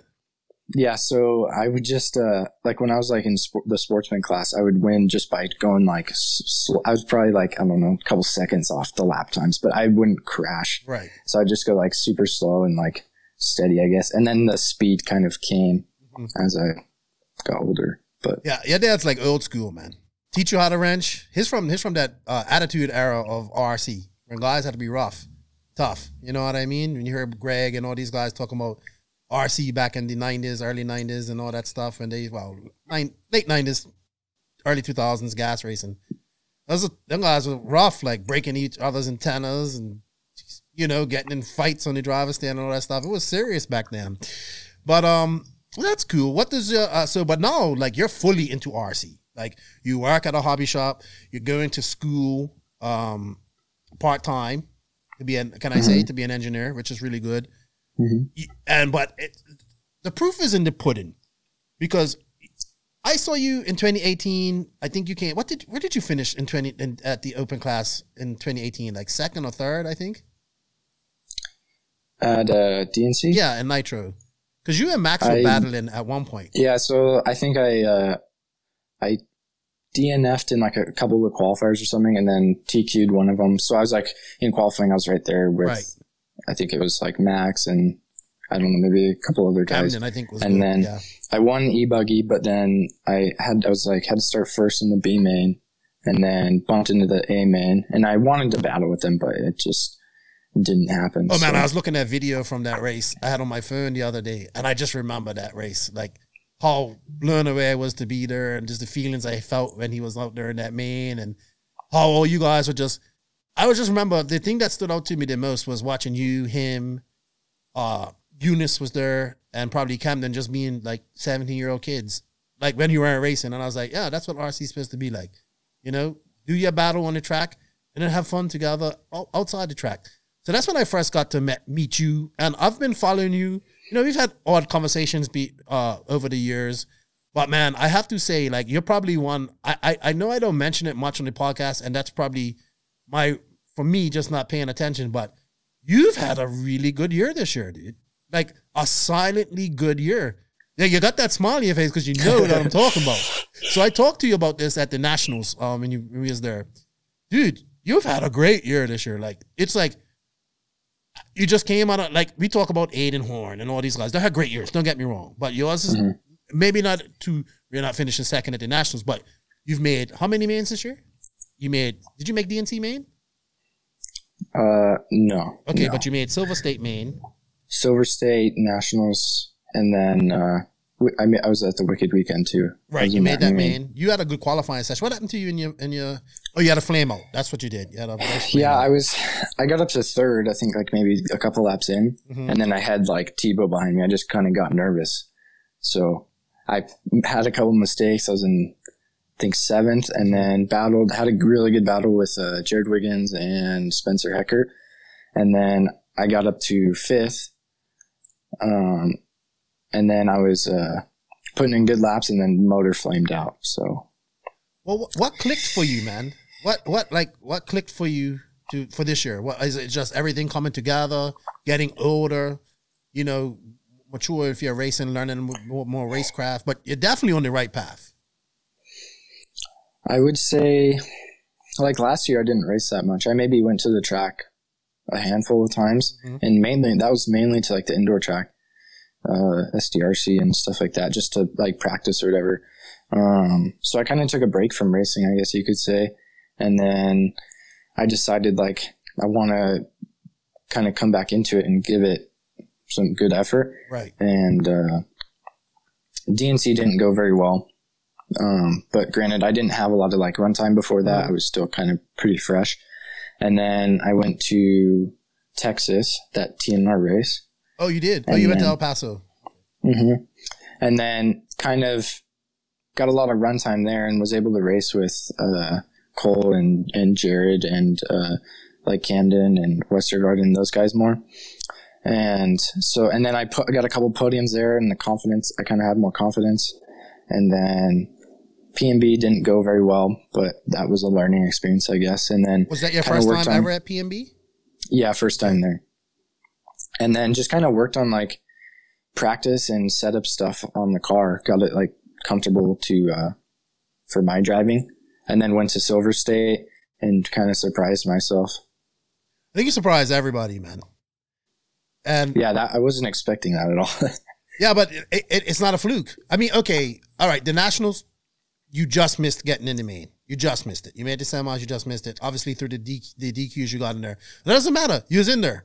It doesn't matter. You made a Nationals final, and that's the first of many I think you're gonna make. I, something's clicked. Like, what are you doing? Are you going to the track more? Are you pra- like talk, to walk me through a week with Ryan Pavidis? Are you are you practicing more? Are you practicing with a purpose now, or, or what's what's really besides effort? or maybe just confidence.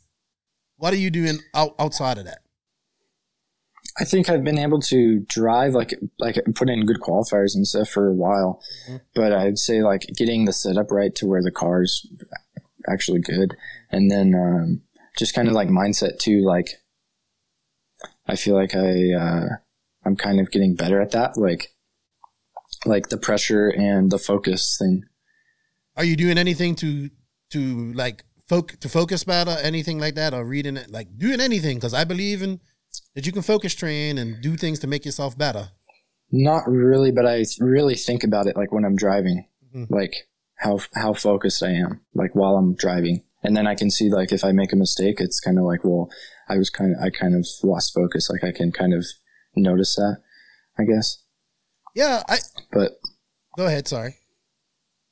oh, you're good. You're Oh good. no no. Well, I've noticed, right? And I've talked to you a lot, and just a silently good year, man. And I and I'm excited to see what happens for you in 2022. I mean, we still got a lot of time left in this year. So what's next for you? What races next? Oh, JBRL this weekend. Are you traveling to any more races this year? Yeah, I'm gonna go to Southern Nats next week.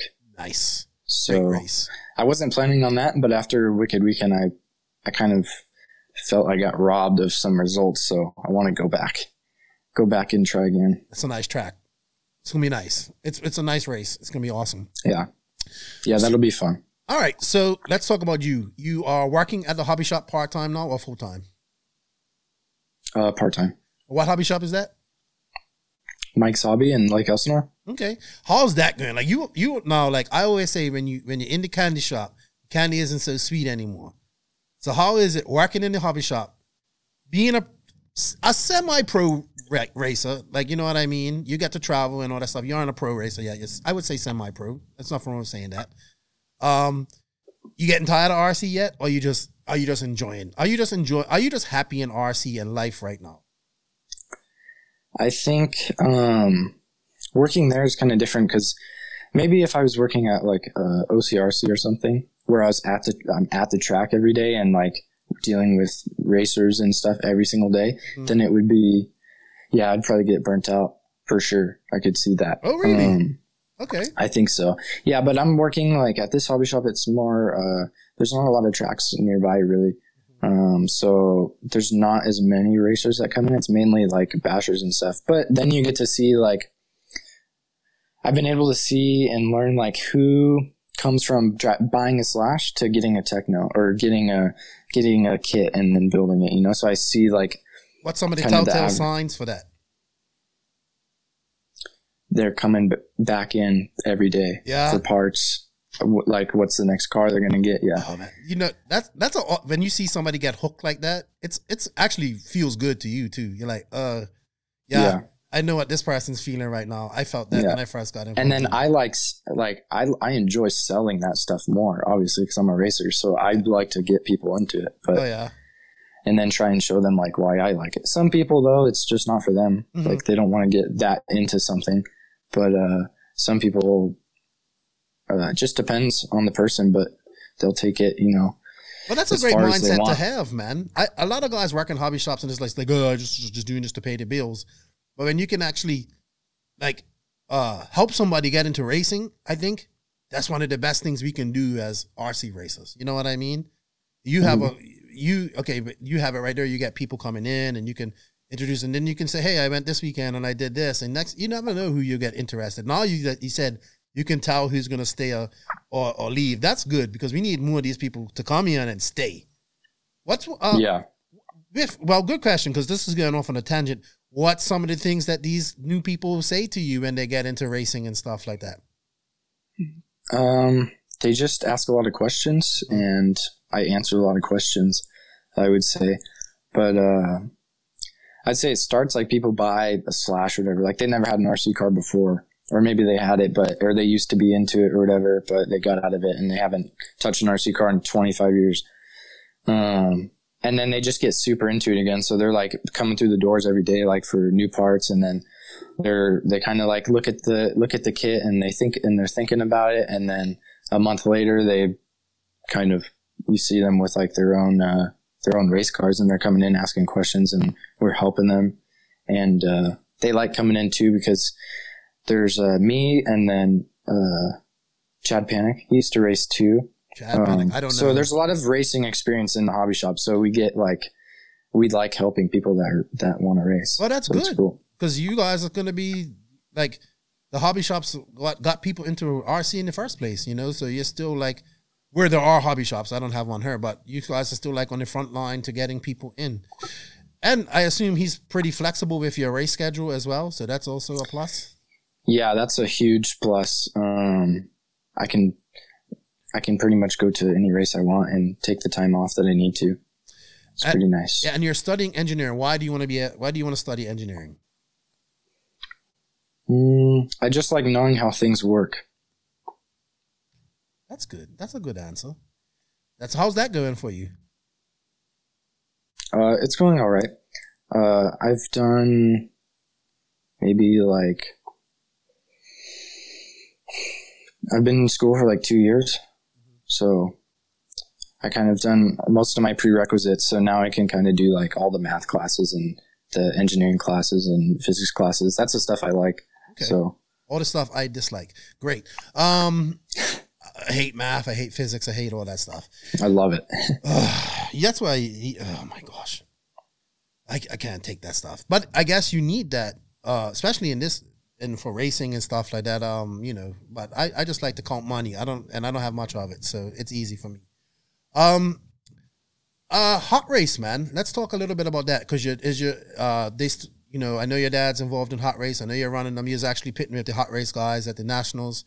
They um they definitely are one of the tire brands that are are co- like like hot race from from being a European brand now they're in America.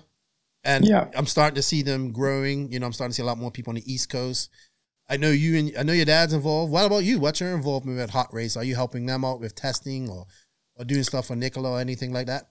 Yeah, so before COVID, I think the DNC, the the second DNC at Paris, or maybe the first one, but uh, Nicola came to to the United States, so we got, I got to meet him, and then we uh, he was here for a while with Marco and stuff, and we tested tires um, at some of the tracks around here. Mhm. So I helped with I helped with that a little bit, um, but mainly my dad does a lot. Um, here, like pack, packing the tires and sending out all the orders and stuff. And then TJ too, he travels to all the races. He puts in a lot of work. Yeah. So what do you do? Do you get to go out and te- still test tires for these guys? Are they getting your input and are you giving them input on stuff? Mm, haven't really done a lot of testing. I would say just kind of learning more about the tires, like at each race I go to.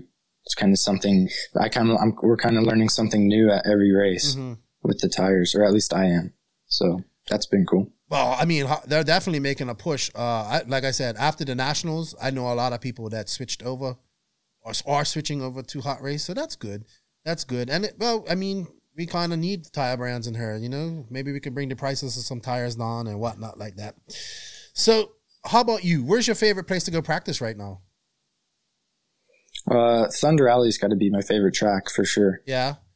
Mm-hmm. Have you been out to Joey's new track yet? Have you dri- driven out there yet? Yeah, I've been out there a couple times. Uh, same as the DNC track. Mhm. The second year they had it at Paris, same, uh, same everything. It's uh, it's fun. It's real. It's rough. Yeah. breaks breaks apart, but uh, it's real off road, so that's cool. Yeah, that's that's nothing wrong with having a track like that. Nothing wrong with having a track like that. Why do you like Thunder Alley so much? Thunder Alley's kind of always been one of my favorites. It's been there since I was. I've, I've been going to that track since as long as I can remember, pretty much. Um, but I would say I like it now. Um, the elevation, the dirt there. I like the dirt there. I like it. It can get rough, but it's not um, overly so. Um, you can still have like pretty good battles right there without hitting a bump and flying off the track. It seems like. But uh, yeah, that'd probably be my favorite place to go practice locally. I've been to Thunder Alley like three or four times. I've never done a lap around. Never done a lap. It's great. You gotta, yeah, you gotta do it. It's pretty fun. I done half a lap at RCGP. I tested out the starting gate. Then just like, give me my car back. Or you break it. But I've never done a lap there. Been there a whole week. A whole week for RCGP. Never done a lap. It's a shame, isn't it? It's a shame. But you are fortunate. You have these tracks to go uh, to in practice. Like I said, you have JBRL coming up this weekend. Who is your biggest? Na- who are you trying to beat going into JBRL this weekend? Who do you want to just demolish? Everybody. Everybody, I'm just trying to. I'm in the points lead right now, so I'm just trying to stay there. Okay. That's the goal. So you're but there's do- definitely there's some guys that are coming for me. Oh yeah, who's Um, coming for you? Call them out. I want you to call them out on this. Call podcast. out? Yeah. I'd say like, well, Jermaine Jermaine uh, Robinson got me at the last one. You did. I had a couple mistakes, a super long lap, but uh, he he uh, he got me. Um, and then I would say Walker Spinrad's gotten really fast. Oh, yes, he has. Camden, when he comes out, sometimes he comes to these races. He can be uh, he can be going really fast too. Um, Tyler Fenster now. Yeah, he raced at uh, as he he raced at Surf City this past weekend, right? Yeah, Yeah. Man, uh that's that's epic. NorCal versus SoCal. Jermaine's good, man. He's doing good. He's uh yeah. he's been killing it lately. Yeah, Um, yeah. He actually moved. He moved to Texas, so we won't get to race with him as much. But Oh wow, I didn't know that. It's a lot. It's a lot of people. A lot of California racers moving to Texas now. I see. So I guess it's something there that they like. But uh, on the big, on the big, when you go out to these big races, who are some of your like guys that you just hate to lose to? Like who's some of your? They may be friends or maybe just guys you just want to beat all the time at some of these bigger races. mm, I would say this year it's kind of changed because I've, I've I'm kind of excuse me. I kind of been racing with new new people, Mhm. so I'm kind of seeing like it's kind of changing for me. Like at the at Wicked Weekend, I was battling with kind of new people, and I can kind of see like who I want to beat and who I don't want to lose to. But I don't really want to lose to anybody. No, nobody wants. But you got to have somebody have me. somebody they hate to lose to. Somebody always got somebody they hate to lose to. I hate to lose to Joseph. Uh, but um, in RC he'll always beat me. But um, yeah, man. Uh, any. So you're a young guy. You're 19. Uh, you're coming up. You had a really good year in RC. You're coming up to the end of the year. What are your plans looking for? I mean, I guess you you are trying to be, or this is the goal is to be a professional racer, right? As well as get your degree in engineering and all that stuff as as mm-hmm. backup.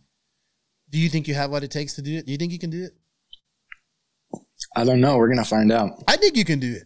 I honestly think you can do it. I like after talking to you at the nationals and just seeing how your attitude is and the way you're thinking. Like, I, like I watched you. You came over, got some advice, and you went back over to the hot race tent. You always, when I talked to you, it's like, yeah, I'm cool. You know, you're very cool, calm, and collective.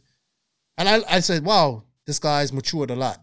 You know what I mean? And I'm watching the other top guys out there freaking out, and I'm like, this guy's just cool. Maybe you was freaking out where I didn't see you, but whenever I saw you, you was cool. And I just like this guy's like in a good spot, like mentally, like I can see that, like you know what I mean. Uh, Yeah, compared that, to like, that was a good week. yeah, That was a f- well, I mean, we could, we could be so many mental different stages, in a, in a, I can be I can be so many different mental stages in five minutes. So you know, imagine that.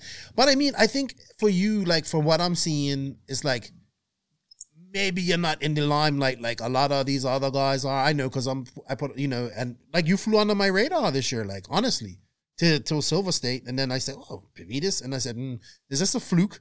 Then he was like, and I saw you at the Nationals, and I was like, wow, he's good. Like he's driving well. Like, and I was, and me and my buddy were like, man, Pavidis is good, doing good. And I was like, yeah, because he wants to do it now. I know at one point he was like, do I want to do this? Do I want to, you know, I know I was talking Mhm. maybe about two years ago. He was like, I don't know if I want to do this. This is getting a little hard. I don't have any help, stuff like that. So I guess, I guess what changed in that time though? Like, you know what I mean? You did talk about it. I guess now you're you're working for yourself, so you have your own money. You can go to these races. You can pay for fuel to get there. I'm I'm, I'm pretty sure these companies are helping you out a little bit as well, which is good. It should be. You know what I mean? Because you you're making Mhm. mains. I think you should get some some help somehow, some way. I'm just excited to see you doing more East Coast races, coming out of California, all that type of stuff. Because it's a big. I love California. I love SoCal and all that stuff. But there's a big America out there with lots of RC out there, Mhm. lots of fast guys. Um, tell us about racing on the East Coast. How do you like that? Wicked Weekend, uh, PMB, coming to these races. They, I think, I like to say that the East Coast people are a lot more laid back, a lot more friendly. Yeah. and they like invite you in. But how is it like compared to racing on the the rougher outdoor tracks in in California?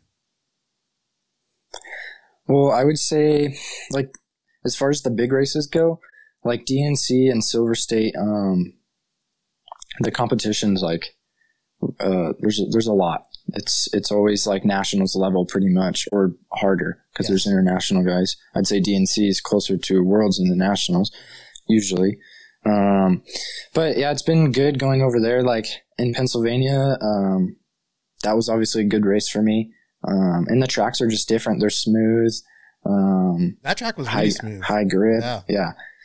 Uh, and then same with Wicked Weekend, pretty smooth. There's a couple holes, but nothing like, nothing like out here. So I've been enjoying it a lot. I like the, I like the racing back there.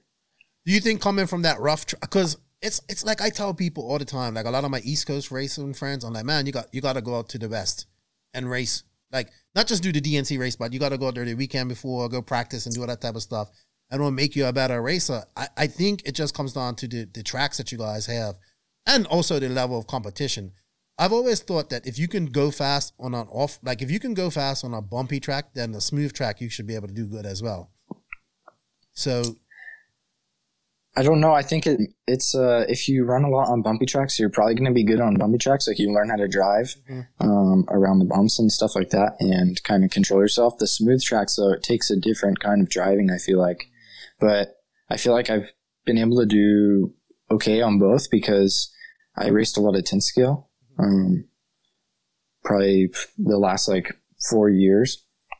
Um, so I've done, it I've raced a lot of 10 scale, so I kind of learned how to drive those like high Okay. grip, smooth tracks. But I would say there is a difference because I see some people that come from California or, you know, rough, where they only race on rough tracks and then they'll go to like the smooth tracks and it's kind of a, a, sh- a struggle. Um, or guys that only race on smooth tracks come to the rough tracks and it's a, it's even harder for them. So Yeah, I, I guess both both have their pluses and minuses. I guess with the smooth track, you have to be a lot more precise, and when you do make mistakes because you're going faster, you just it just it happens so much faster. Like you know what I mean? Um, a bump you can kind of recover from, but when you're trying to dive into a corner and then you just make a mistake and you barrel roll and you know stuff. There's when you the faster you go, the harder it is to make uh, changes. So I know um, you ain't got much time, if that's fine. Um, you gotta get ready for JBRL. You're a hardworking young man. You gotta get you gotta win. So that's good too. You got Sou- Southern Nats coming up as well. Are you who you going Southern Nats with? Are you going on your end? I'm going with uh, Walker and Tyler. Oh, okay. All Ty- right. Walker Spinrad and Tyler Fencer. Yeah. Oh, spin radical. Um, yeah. I like it. so that'll be a that'll be a fun trip, and then we kind of all push each other, um, and we're pretty close in speed at times. So it's pretty it's uh pretty fun. Yeah, I noticed that uh Spinrad was like running open Lasher, and he's moved up to pro. Like no problem. I like Spin. Yeah. I call Spinrad the young J smoker because if it's a big jump out there, he's gonna figure out a way to do it. And I saw that at DNC from the coverage. He was the only one doing that quad. I like guys like that. Send it without responsibility. Well done, Spin Radical. uh, so it sounds like I guess you're just like living that RC life in, in SoCal, which I preach to people that they have to do, but you're actually doing it. And there's like like I can see the difference. Like now that you said, I don't know the guy Tyler too much. I saw he finished and did pretty good at Surf City, but I can see the difference in in Spinrad, like how good he's gotten in the year that I've been watching him since when- you know when I first found you know I met him through the um through Chase and all those guys. I haven't met him personally, but you know I met him uh through just you know Facebook and all that stuff. So it sounds like you got a good group of guys. Do you practice with those guys a lot, or just Not really. We all kind of live a couple Oh, okay. hours away from each other, but like when there's a local race or whatever, we're we're at the we're there together. So, um, yeah, it's cool because we're both we're all like uh, pretty close in age, and we're all getting faster. So, it's kind of it's uh it's cool to be racing with those guys. Um, but then at the same time, we're we all want to beat each other. So. So, evaluating yourself, do you think you have what it takes to be a national champion, a world champion, or world finalist at some point in your career? I mean, you're only 19. You got plenty of time to do this. But you also Um, you don't have plenty of time because you have to start making doing things, you know, you're 19, you get 21, 22, 23. That's when you start kind of need to if you look at other racers, that's when they kind of started having some good results. Yeah, I don't know. I think I can do better than I am now. I don't know if I will be like Maifield level or that good. I don't think we're going to see uh, anybody that's Maifield level for a long time. Yeah, I don't know. That's just that's a pretty pretty high goal. That's a high Um, standard. But yeah, I, don't- like, I don't think you can be much better than that. But um, I think I can improve for sure. So that's what I want to do. I just want to keep improving, and as long as I I uh, see myself improving, I'll keep racing. Um, so what are some of the things that you want to improve on right now, immediately, that you think you can work on? uh, long main events. What uh, staying focused? hmm Really? And kind of nerves too. Oh yeah. Nerves really hurt me at the last one. So Do you do anything before you go up, or do you have any rituals, or do you listen to any music before you go on the driver's stand to try and calm yourself down? I'm usually I'm usually pretty good up until I'm maybe battling with somebody, um, or like in certain scenarios, like on the track, and then it will kind of throw me off. So I, I need to like kind of recover faster from that, but or just not get like flustered at all. Well, that comes with racecraft, and that comes with more racing and more confidence. Yeah, that's what I think too. Like it's only like my third race racing with those guys, Mhm. so I think the more I do it, the better I'll get at it. Um, so, but yeah, that's my goal. Like Southern Nats, I'd like to podium or at least be up there battling, and I want to, I want to, um, just kind of have less mistakes in the mains. Well, I mean, this was like, like even like we talk about Maifield. Maifield, uh, for the longest while couldn't like you know he would. The reason Maifield doesn't have as many titles as like a Cavalieri or a Tessmann, then they say national titles and stuff like that, because he would always break or he'll blow out or something like that. The one thing that has made I think that's made Maifield such uh so good now and probably probably for good honest one of the best ever is his ability. One, not he doesn't make mistakes. He's he's backed it down a bit. He's backed it on a lot. He doesn't make many mistakes, but the ability to correct the mis like he can he can start like I, I'll tell you what. When he was leading the main at uh you couldn't see he was driving. I don't know if you can see when he was leading the main um when it was coming near the end of the race, that double going up to the second uphill part that you jumped up and you jumped up on top of there like as you you know you came on and you jumped back up like that. I watched him make some mistake, dude, and I was like, oh man, if I would have done that, I would have been like outside of the track somewhere. He just like scrubbed it and like went in the middle and just went. I was like, that's that's why that guy's so good. Like he can just the the corrections that he can make, and if he does make that mistake, he can he can he can make up for it. And I think once you get that confidence, and it's probably gonna take, like I said, it's gonna take some time. Like I think you'll be all right, man. Like you've just been doing it silently, and that's what I like about it. You're not making a big deal about yourself. You're not, you know, you're kind of flying under the radar, kind of. And then like when I saw you at the Nationals, I was like, man, this kid, I not kid, but this young man's really improved, man. So I'm I'm really impressed with you. Honestly, I am, and I'm glad to have you on the podcast. And I want you to do well. Like I want, I'm always like for the underdogs too. You know what I mean? And a lot of people may say you're not the underdog because your dad was like a two-time world champion, but I also see that your dad didn't like pamper you. You know, to an extent, like he didn't. You know how you have some RC dads that do everything for their son and do all that type Yeah. of stuff. He, Yeah, it wasn't like that. yeah, that's exactly what I would do to my son. Like, you know what I mean? If he wanted to get into RC racing. And I think that's probably one of the best things that your dad could have done for you, honestly. I think he kind of realized Yeah. this this guy, if he wants to make it in RC, he's gonna have to be his uh, yeah, he has my last name, but he's gonna have to be his own man and not try to live up to what I done. But you still got plenty of time to do good, man. Um, so Southern Nats, and then that's it. You doing any 10 scale racing? Uh, no 10 scale. Um, I'll go and practice sometimes. I like I have a tool drive buddy. Um, so I'll go practice sometimes. It's good, uh, good for driving. Mhm. Um, but rate, but the big races, uh, I kind of stopped going to those. Um, just wanted to focus on eight scale, put like all my resources into that. takes, takes a lot of time, a lot of money. Um, so yeah, I just wanted to do, for a while I was doing 10 scale and 8 scale and kind of splitting my, my time.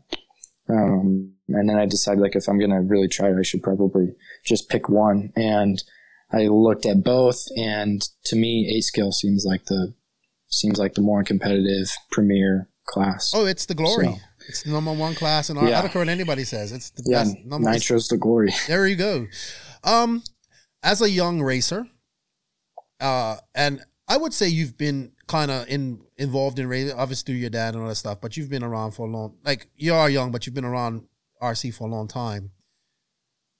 What is some of the things that you would like to see change in our industry in our sport and happen? Uh, because I, I like to hear what you guys have to say, what you guys want to see, because you are the future for us. Like not some old guy like me. You know what I mean? You guys are the future.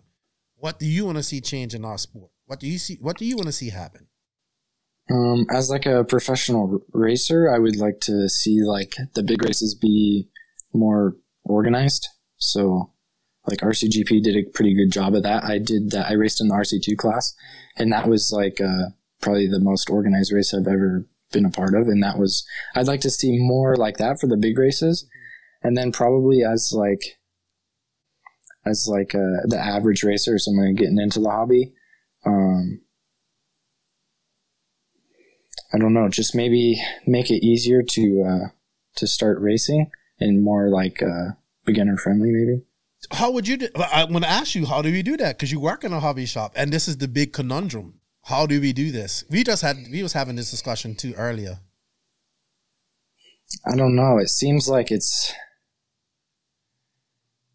I honestly don't know. Maybe information more readily available or easier to find. Um, but there's a couple. There's people that do a good job of that. There's a lot of YouTube videos now, I guess. Um, but yeah, I just want to see it grow and get bigger because I think it's really cool. Um, RC racing in general, but uh, just not a lot of not a lot of people know about it. So more exposure, more new people. Yeah. How would you do that? Would you like to see spectators? I mean, you guys are the future. Like you guys are the guys with the cell phones and all that type of stuff. Like work. I'm counting on you guys. You know what I mean? When I when I when I go six feet under and all, we guys are done and we're going, I'm not getting six. I'm getting burned. I'm getting cremated. Um, all this type of stuff. You guys got to take over and do what you. I want to see what I want to see. What you guys want to do. I want to see you guys take our sport to that level. Like you know what I mean? Maybe it's not going to be your generation. Maybe the generation below that, right? Just below you guys. But you guys can do that. Like I want to see, like, cause I think what we do is cool. Like you know what I mean? I I Mhm. brag about what we do all the time. I just think we don't promote it. Like we always say, RC isn't a spectator sport, or we can't do this, or we can't do that. I'm tired of hearing we can't. I want to say we can. I think we need to. We have pro- like we have these professional racers. Like you're a prime example. How do you become a professional racer? Tell me. Um, spend a lot of money, practice a lot, race a lot, There's no real way, and you got and you and you have to want it like really want to do it.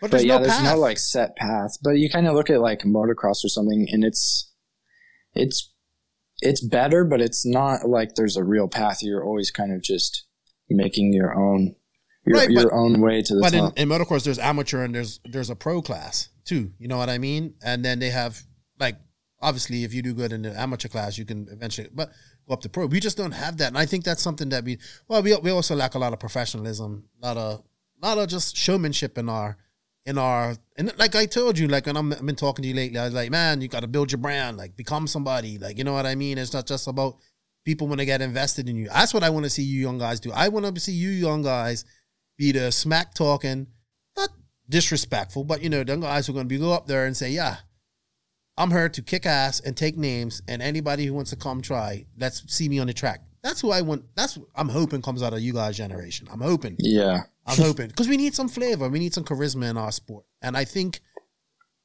we lack that. And uh, I think that attracts people because I get invested in knowing about these pro guys and all that type of stuff and whatnot. So I hope you do that. You you and your generation are the young guys that can do that. Um, I know you're busy. I know you got to get ready for JBRL, and we kind of we are supposed to record this last week, but um, yeah, man, I think you have a bright future. I'm excited to see what's in store for you coming up.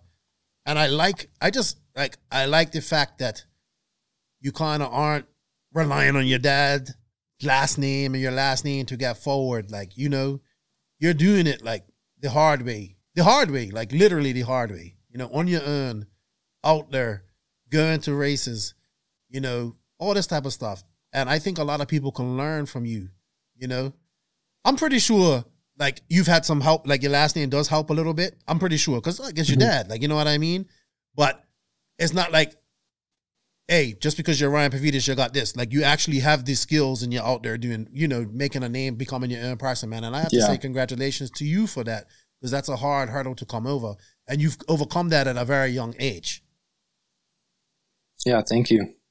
Well, anyway, man, I know you got things to do. You got to get ready for JBRL. Remember, drive smart.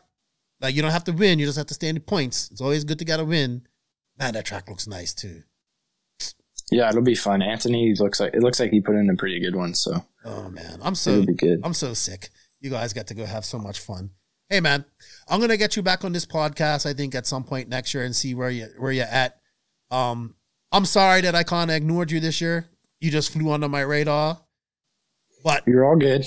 you know that's good. Like I was so f- like focused on the all you know on the other guys. You're just flying under the radar, and sometimes that's the best way to be, man. Like you're in a good spot, and I like that, and I think you're gonna be successful. And and if you just like, I'm gonna hey tell you, man, get into that focus training stuff. You be you'll see it make a difference and all that type of stuff. Uh, would you like to say thank you or shout out to anybody before we uh close on her?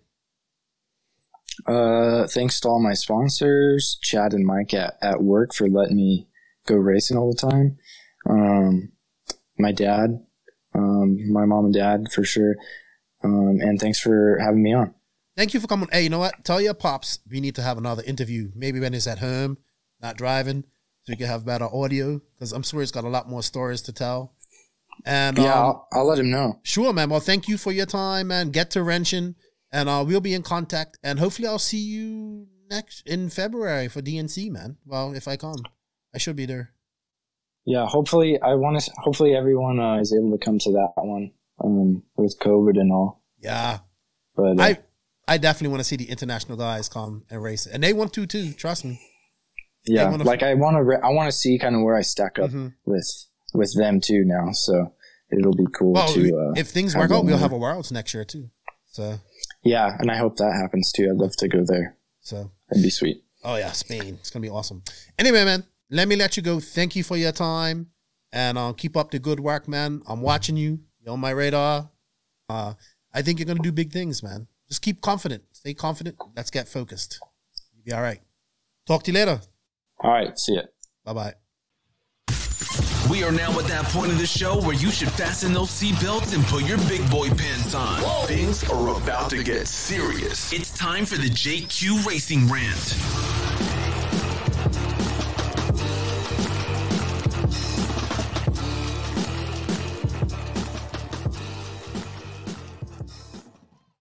Yes, it is time for the JQ Racing Rant. We've had three shows with three rants. Well, we didn't have a rant last week, but this is our third rant. We're, we're on a roll, Joseph. We haven't had rants for a while, and now we had three, two good ones. People enjoyed them.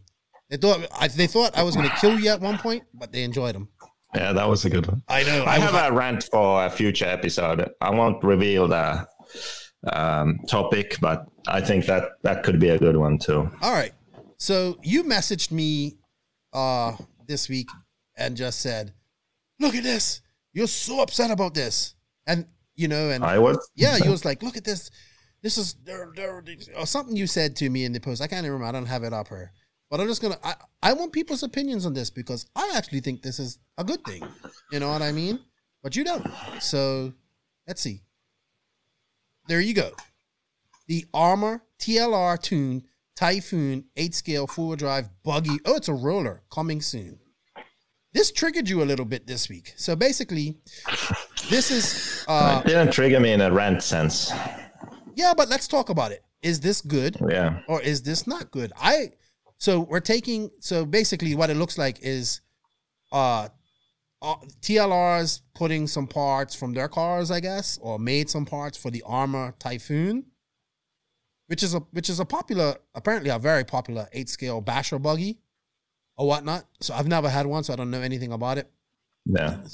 Um, so it looks like they got durable TLR tuned aluminum upgrades, includes chassis, steering rack, adjustable upper and lower suspension hangers, shock bodies, rear shock towers, all everything. It's got the TLR logo. The chassis also features like you know, it's just basically they kind of made this almost to a race ready type of uh car. Mhm. I mean, I don't know. Like this is kind of weird. Like, are they okay? So, are they doing Okay. this? Are they doing this because this is a popular car that they can then sell to bashers and make more money and then make more hot pops, or are they doing this to bring new people into RC racing? Well, I would I would say that I like the fact that it's more of a race car. You- It looks like maybe you could actually race it, so it's race spec, you know, and uh, for the size, I mean, and all of that stuff. Um, the reason I sent it to you was I just thought that look, Horizon's doing it again. They're ruining a brand. So racing and bashing are two different things, right? And for you to have a prestigious racing brand, it requires certain things. It's like Ferrari isn't like Ferrari and Fiat basically the same company, right? You wouldn't see a Fiat van or something with Ferrari parts on it. No, you wouldn't because those brands are separate. Ferrari is high performance, racing, expensive, uh, high technology. You know, there's this premium badge on the brand, right? So you wouldn't put it on some low level working van or something, right? You just wouldn't. You don't combine that. So what I see happening is they will just turn TLR into what they already turned Losi into. Right? It used to be Team Losi. Horizon bought Team Losi. Team Losi went from this innovative RC racing, uh, sort of no compromise, we want to win worlds brand to making short course trucks and uh, ready to runs and toys, basically. And then they came up with TLR to sort of keep the racing side alive, like Team Losi Racing TLR. That's now racing. Losi is just this uh, junk toys, right? I already have a cease and desist from Horizon. I don't give a shit anymore. Okay, so do you see what I mean? Like Yeah, yeah, they I'm- had a I'm racing brand, it turned into this like uh, bashing toys, entry level stuff. Now I see, I just saw this thing heading in the same direction. Like they are putting TLR stuff on an ARRMA car. ARRMA is not a racing brand; it's a bashing brand. It's like Traxxas, right? So I very much doubt that they have this genius plan of like, hey, let's grow RC racing. We can have this car and uh, it sells to bashers, you know, but we can sort of uh, encourage them to join racing with this product and we link it to TLR a bit and they'll move over to TLR. I very much doubt that that's actually what they are doing or what will happen. I think the thought process, this is allegedly just my opinion, whatever.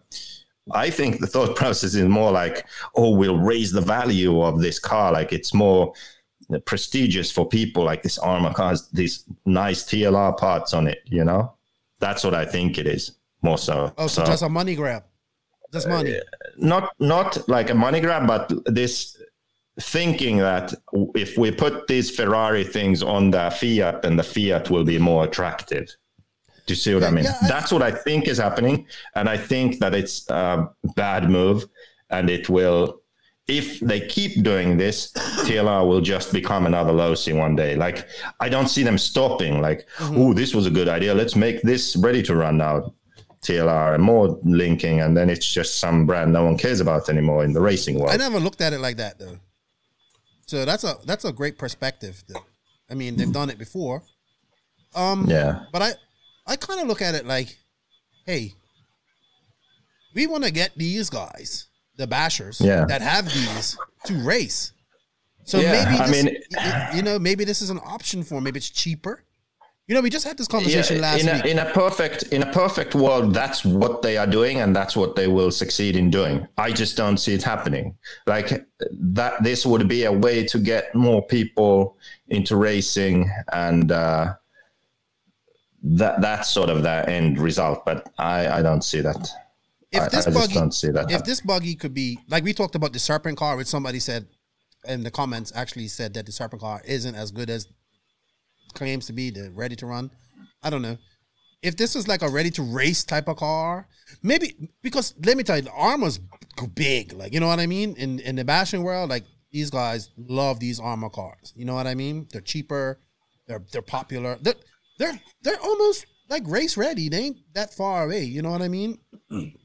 yeah, Um, is this ARRMA getting into racing?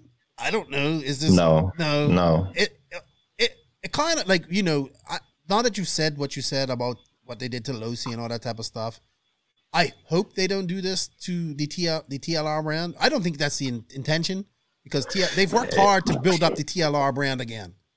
You know what I mean? I would not be surprised.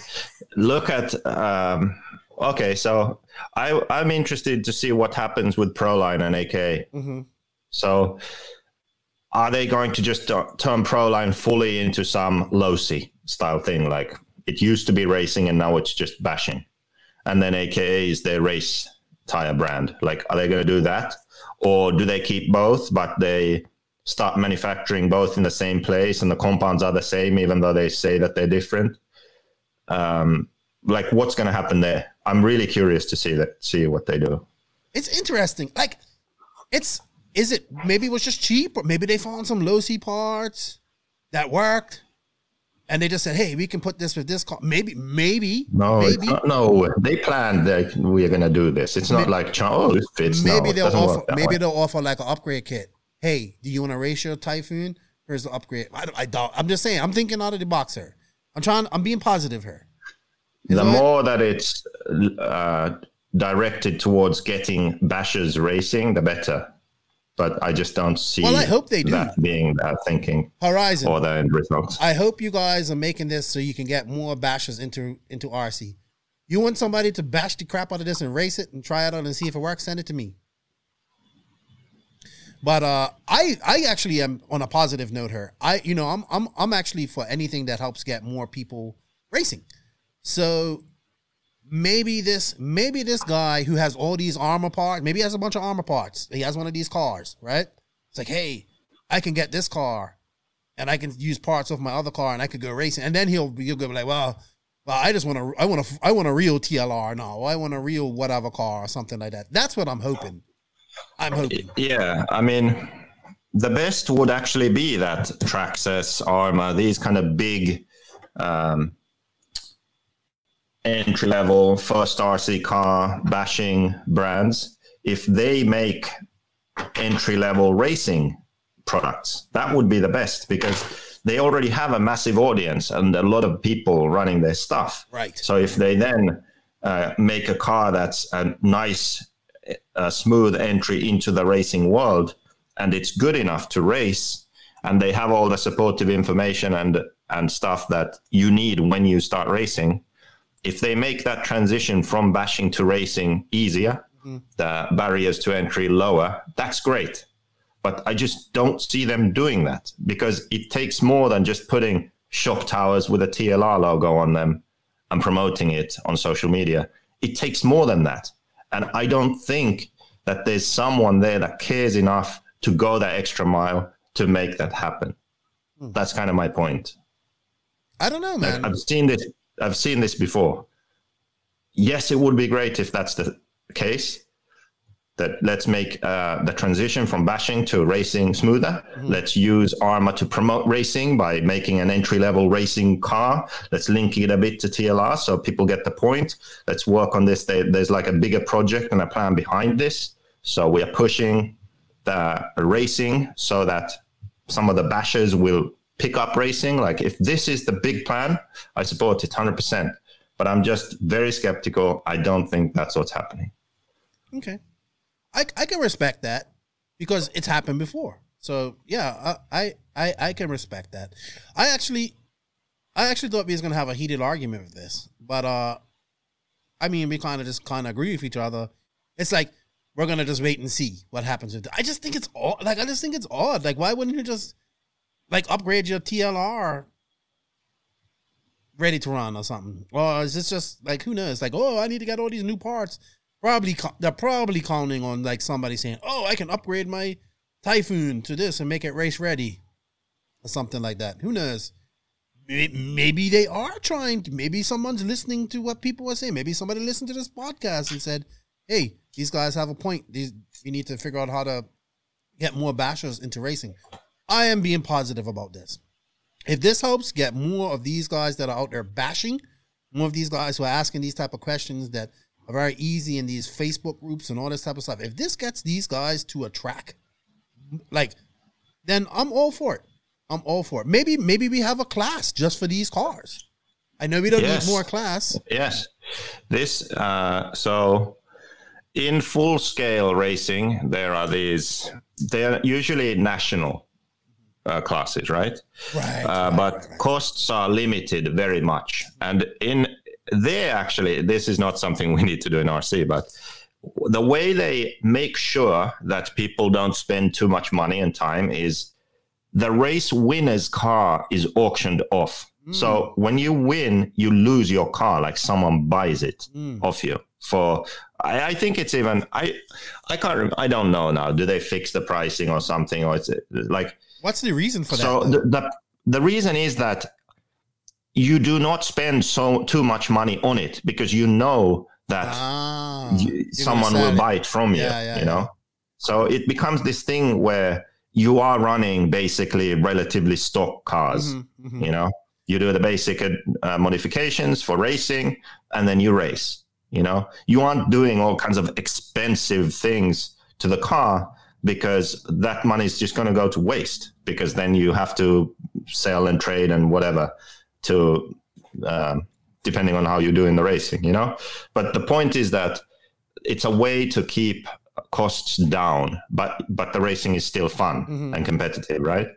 So we have failed every time in RC to come up with a class where there are some sort of rules to make the rate um, make the class an entry level or stock class, but it always becomes this thing where people are buying all these expensive option parts and uh, tires and pink plastic pinions and slipper eliminators and all this stuff, right? Um, gears that are half their size because less rolling resistance and like what the fuck? Like we should have a class where it's just like this type of stuff. uh, you race, run what you brung kind Oh, of thing. Stock you know? slash. That's it. Yeah. They do that. They have yeah, stock like slash there, there are there are specific cars that are allowed, right? And these are the cars. Like let's say this ARRMA racing car would be one of them, right? Mhm. And other manufacturers could have similar cars. Like they have a stock standard spec, and that's what you race. You know. So the idea is that you can get into racing at a low price Mhm. and uh, or lower cost, and you can be competitive, and you don't have this need to buy titanium this and aluminium that and this, and you don't need all that, and you don't need the knowledge about that. You have a car; it's relatively equal to all the other guys there, and you race each other. That's it, and it should keep, stay that way. And there's no sandbagging.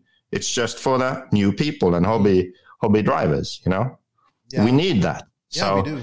if manufacturers made these kind of cars that are good enough to race and there was actually a class for them that would be a really good thing. But this kind of thing can only really happen if there is a federation that cares enough and works with manufacturers to set this up. Because the only way to have sort of consistent rules is when a federation says like hey these are the rules. This is the idea. This is our project of growing rc racing. Uh, this is like a standard class for entry level. Um, this is a standard class for new people to lower the barriers of entry into racing. Uh, this is the spec of the cars that's allowed, and this is the price level of the cars. And we will um, we will approve cars that are allowed in this class, right? Then the manufacturers make those cars, and then boom, there's a racing class. That's the only way it can be done. It's not like one race organizer or one club can. No, it needs to be something global, mm-hmm. preferably, right? Global. Why do we all race the same size and weight eight scale buggies? It's because we have a global federation that set the rules. So it works. Everyone's on the same page. All manufacturers make the various different cars to the same spec because we have that rule. So we need to have this happen for an entry level class. And I'm not saying it's eight scale nitro off road. I'm just saying, like, e- even if we have that for uh, that popular racing classes around the world, there should uh, also be something that I don't know what the most attractive class would be for new people, but that should be something that exists also. Yeah, it's like You know? stock slash, man. Stock slash. You bring a Yeah, that's a good example. That, that's it. a good example. And but I think we need something like this. Like this could be. I think these cars can run indoors. Maybe don't just run them on 4S. You know, nothing on. Just have like little Yeah. rules like that, like 4S. A sla- yeah, the, the slash is a good example, but where it went wrong was that there was no uh, federation that stepped in and said, "Hey, this is awesome for RC racing, and we've come up with this new set of rules, and this class is for uh, new drivers. It's an entry level class. There's no professionals running in national championships for this, and and uh, there are you know." certain cars that are approved and you can run in the uh, races with them and you can't modify them and add all tons of option parts and stuff like that Well, You can know, I can I there counter to that? to be a class like that Can I counter to that? I actually brought up this argument on a live, and uh, Brian Nunez, who Yeah. actually is in charge of Losi and all that stuff, like you just talked about, he actually broke Yeah. it down for me, and he and it's on the podcast, and he said it was Roar that actually started the whole demise of short course by actually yeah, making it well- by actually making it a national level competition and uh, like it kind of took it from being that club level run what you, you know run what you wrong stock slash. Yeah because it became a national champion. right because ROAR made it a national championship because they know. because they they no it was they, and that's where the whole stock thing came in and then you know but then that's where ROAR makes its money too because it has to approve bodies. It has to approve uh motors and all that type of stuff. But in term it ruined such a great class you know what i mean? Such a great class for beginners. And i think that's where it should stay. I'm, I'm not saying that associated and, and losi shouldn't make short course trucks if they want to make them make them but i think like i think at the root like that's where it should like that class brought so many people into rc like you know? We haven't had one of those classes since then. That's the problem. You know? How many people did did slash and short course bring into rc so many. It's like T-Maxx. T-Maxx brought in a lot of people. You know? We need we are desperately needing that class. Maybe this can be it. Maybe. Maybe. Maybe. Anyway this guy's for editing. Let me mute him. Let me know what you guys think in the um in the comments what you guys think. I know a lot of people can be like anti horizon and whatnot. That's fine i'm kind of on the bubble with it i'm you know i of accept corporate sometimes so um, that's just my opinion on stuff like that so, you know, but it doesn't really mean much. So let us know what you guys think. And um, yeah, post in the comments and whatnot. Josie, I think that's it. I thought we was gonna get in a big rant over that, but we didn't. We kind of agree on things. So it wasn't really a rant. It was more like just atta- uh, addressing that that there.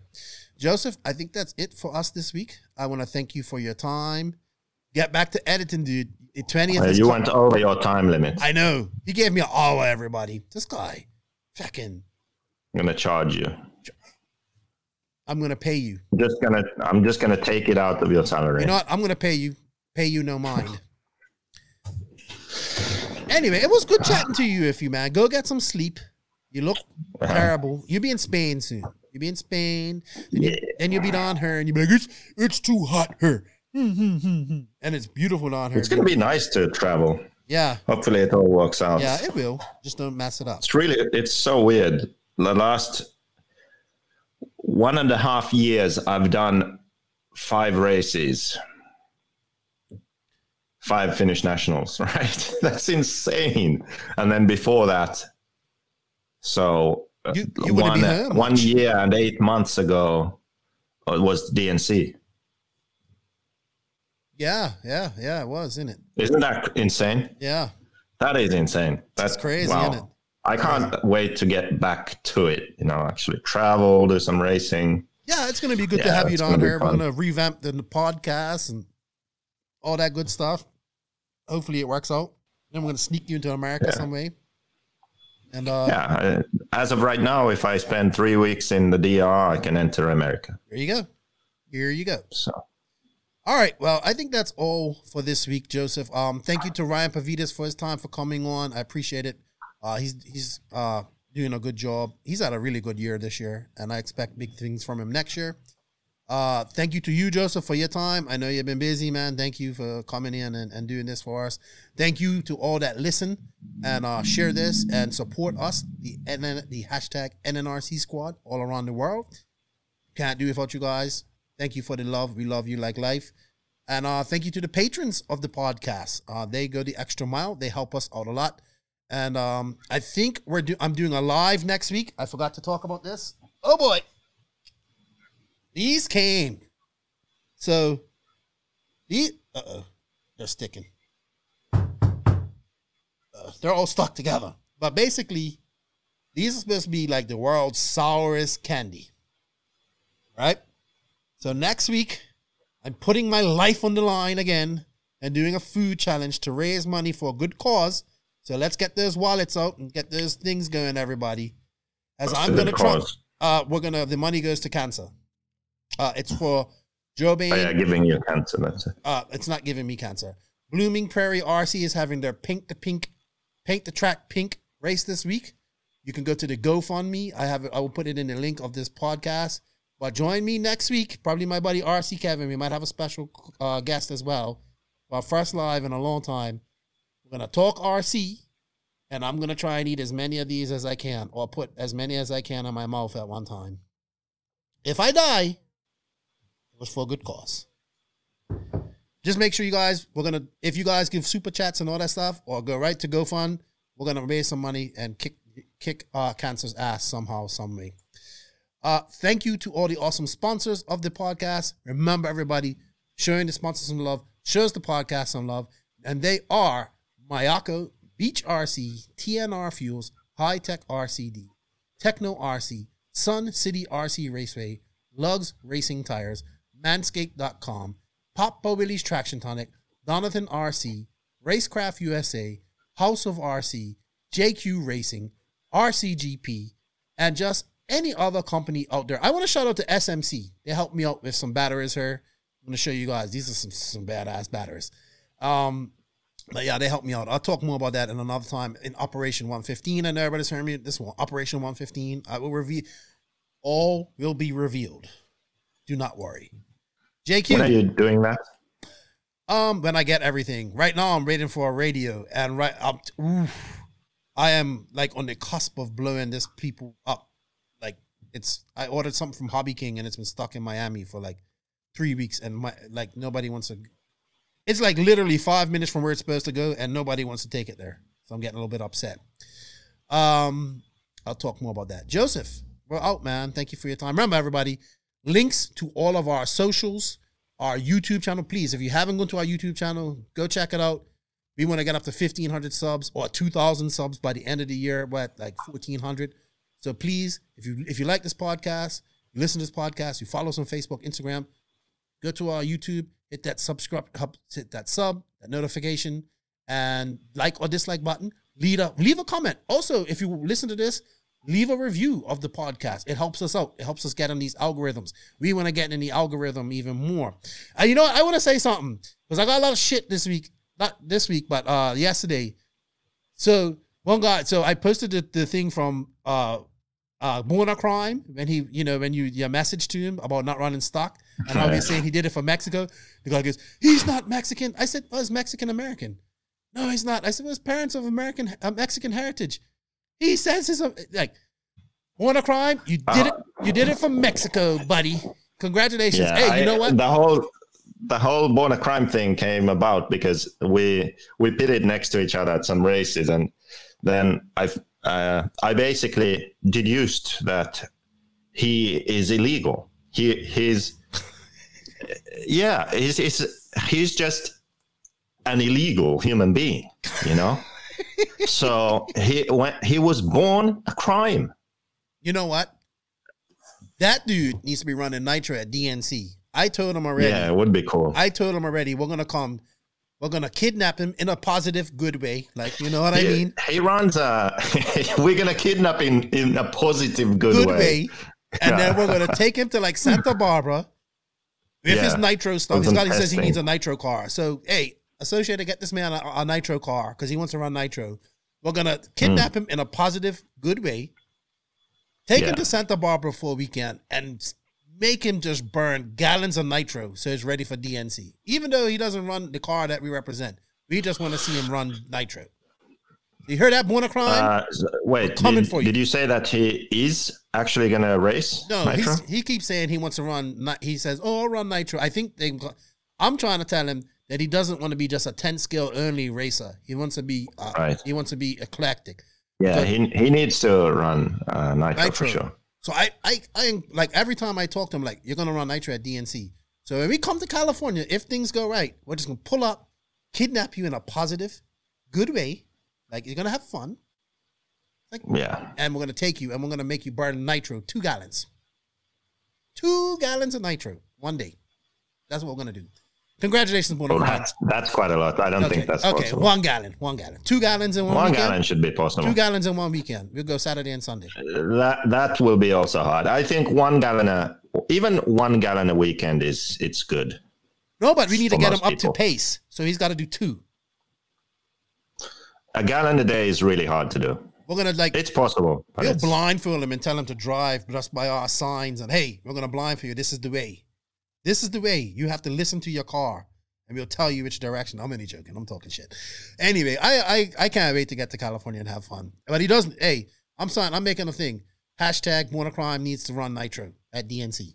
It's a long hashtag, but anyway, I like him though. He's funny. you always have long hashtags. Hey, at least he plays along and he likes it. It's cool. Um, Joseph, that's it for this week. We went over by 40 minutes. Thank you, everybody. We appreciate it. We never have short conclusions. Remember, hit up our sponsors. If you wish to be a patron, check it out. Don't forget Invisible Speeds dropping 20th September.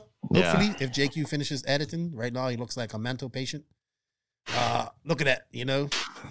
But uh, yeah, you're nuts, man. up. You're nuts. I gotta go, dude. You know what? Nitro is the glory. E Buggy pays the bills. Thank you all for the support. We love you like life. And an RC squad. Joseph, anything to say before we sign out of here? Please get the fucking online course, so I, I can actually at least make a few dollars off this thing. Yeah, get the about that? online course, or Joseph is gonna be in an insane asylum. I'm gonna su- I'm gonna suicide myself. No, he's not. All he's this gonna be in work an insane for asylum. nothing. Anyway, thank you for your time, Joseph. I'll talk to you next week, or maybe. never. Okay. Bye, everybody. Yeah. Thank you for listening to the No Name RC podcast. We greatly appreciate all the support and love from you, the listeners. Without all of you, none of this is possible. Special thanks to our patrons on Patreon. If you wish to support the podcast further, you can at patreon.com forward slash NNRC podcast. As a patron, you will receive early releases, special content, and patron only giveaways. Also, please follow us on Facebook, Instagram, and our website www.nnrcpodcast.com. Remember, Nitro is the glory, but e-buggy pays the bills. If you aren't having fun, it doesn't make sense. And if you ain't grinding, you're sliding lefty out. Nitro is the glory. Nitro is the glory. Nitro is the glory.